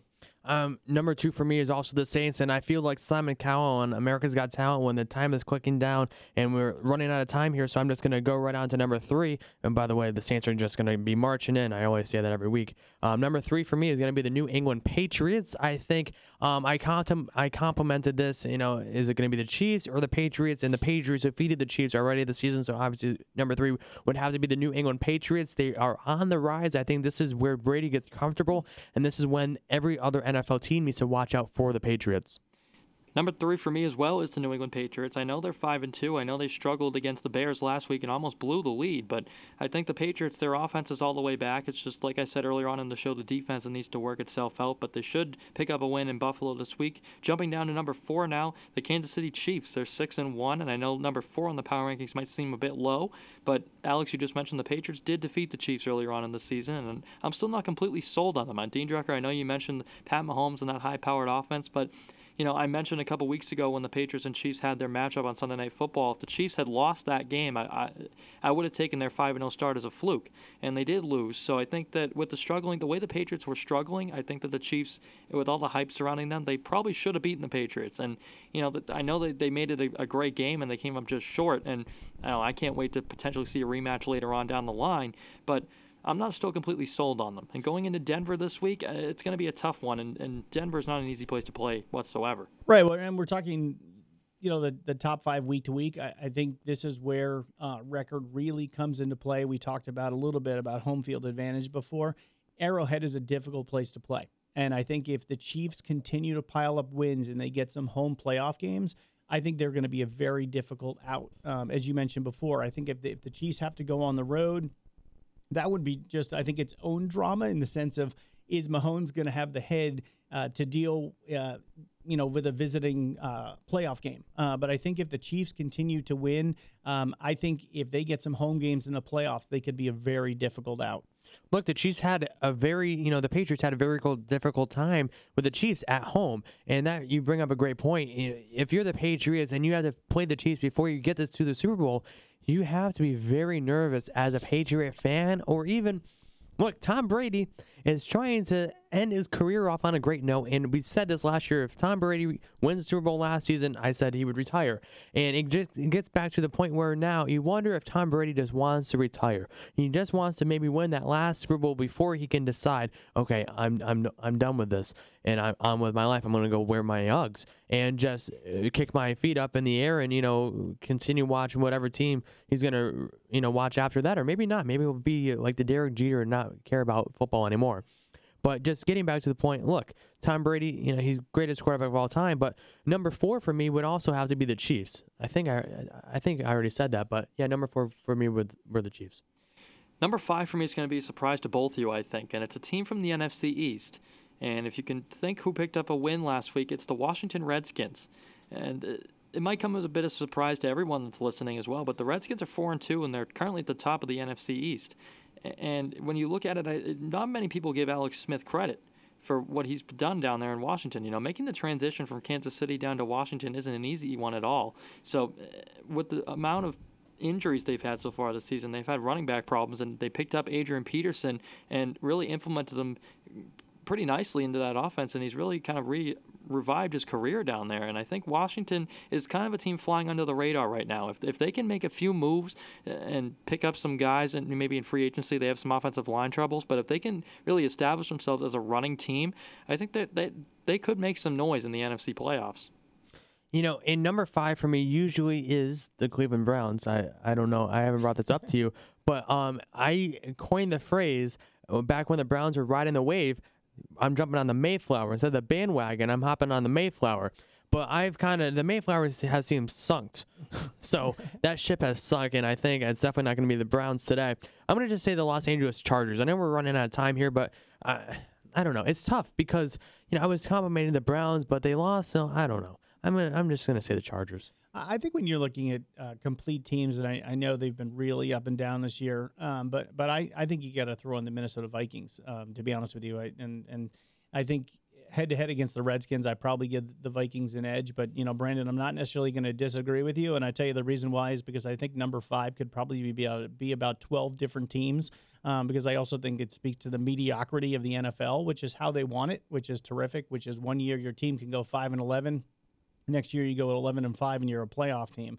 Um, so I think really that number five slot, you could probably throw about ten different teams in there, and I think it would be difficult to argue um, because I think to be to be honest with you, they might all have some positives, but they all have glaring weaknesses as well. Um, but I think again in today's day and age, I think that that's exactly where the NFL and, and Goodell want it. You know, and before we have three minutes left in the show, and we also talked about how the last segment of the show was going to be either tweet of the week or story of the week. And Brendan and I were talking before the show started. The story of the week was going to be has to be Joe Girard III making his announcement two weeks ago uh, about his commitment to Syracuse basketball. And I have to ask you this: I will be interviewing Joe Girard III this upcoming week. You know, do you have any specific question? I know I'm throwing this at you on the spot, but one question that you would love for me to ask Joe Girard III about anything.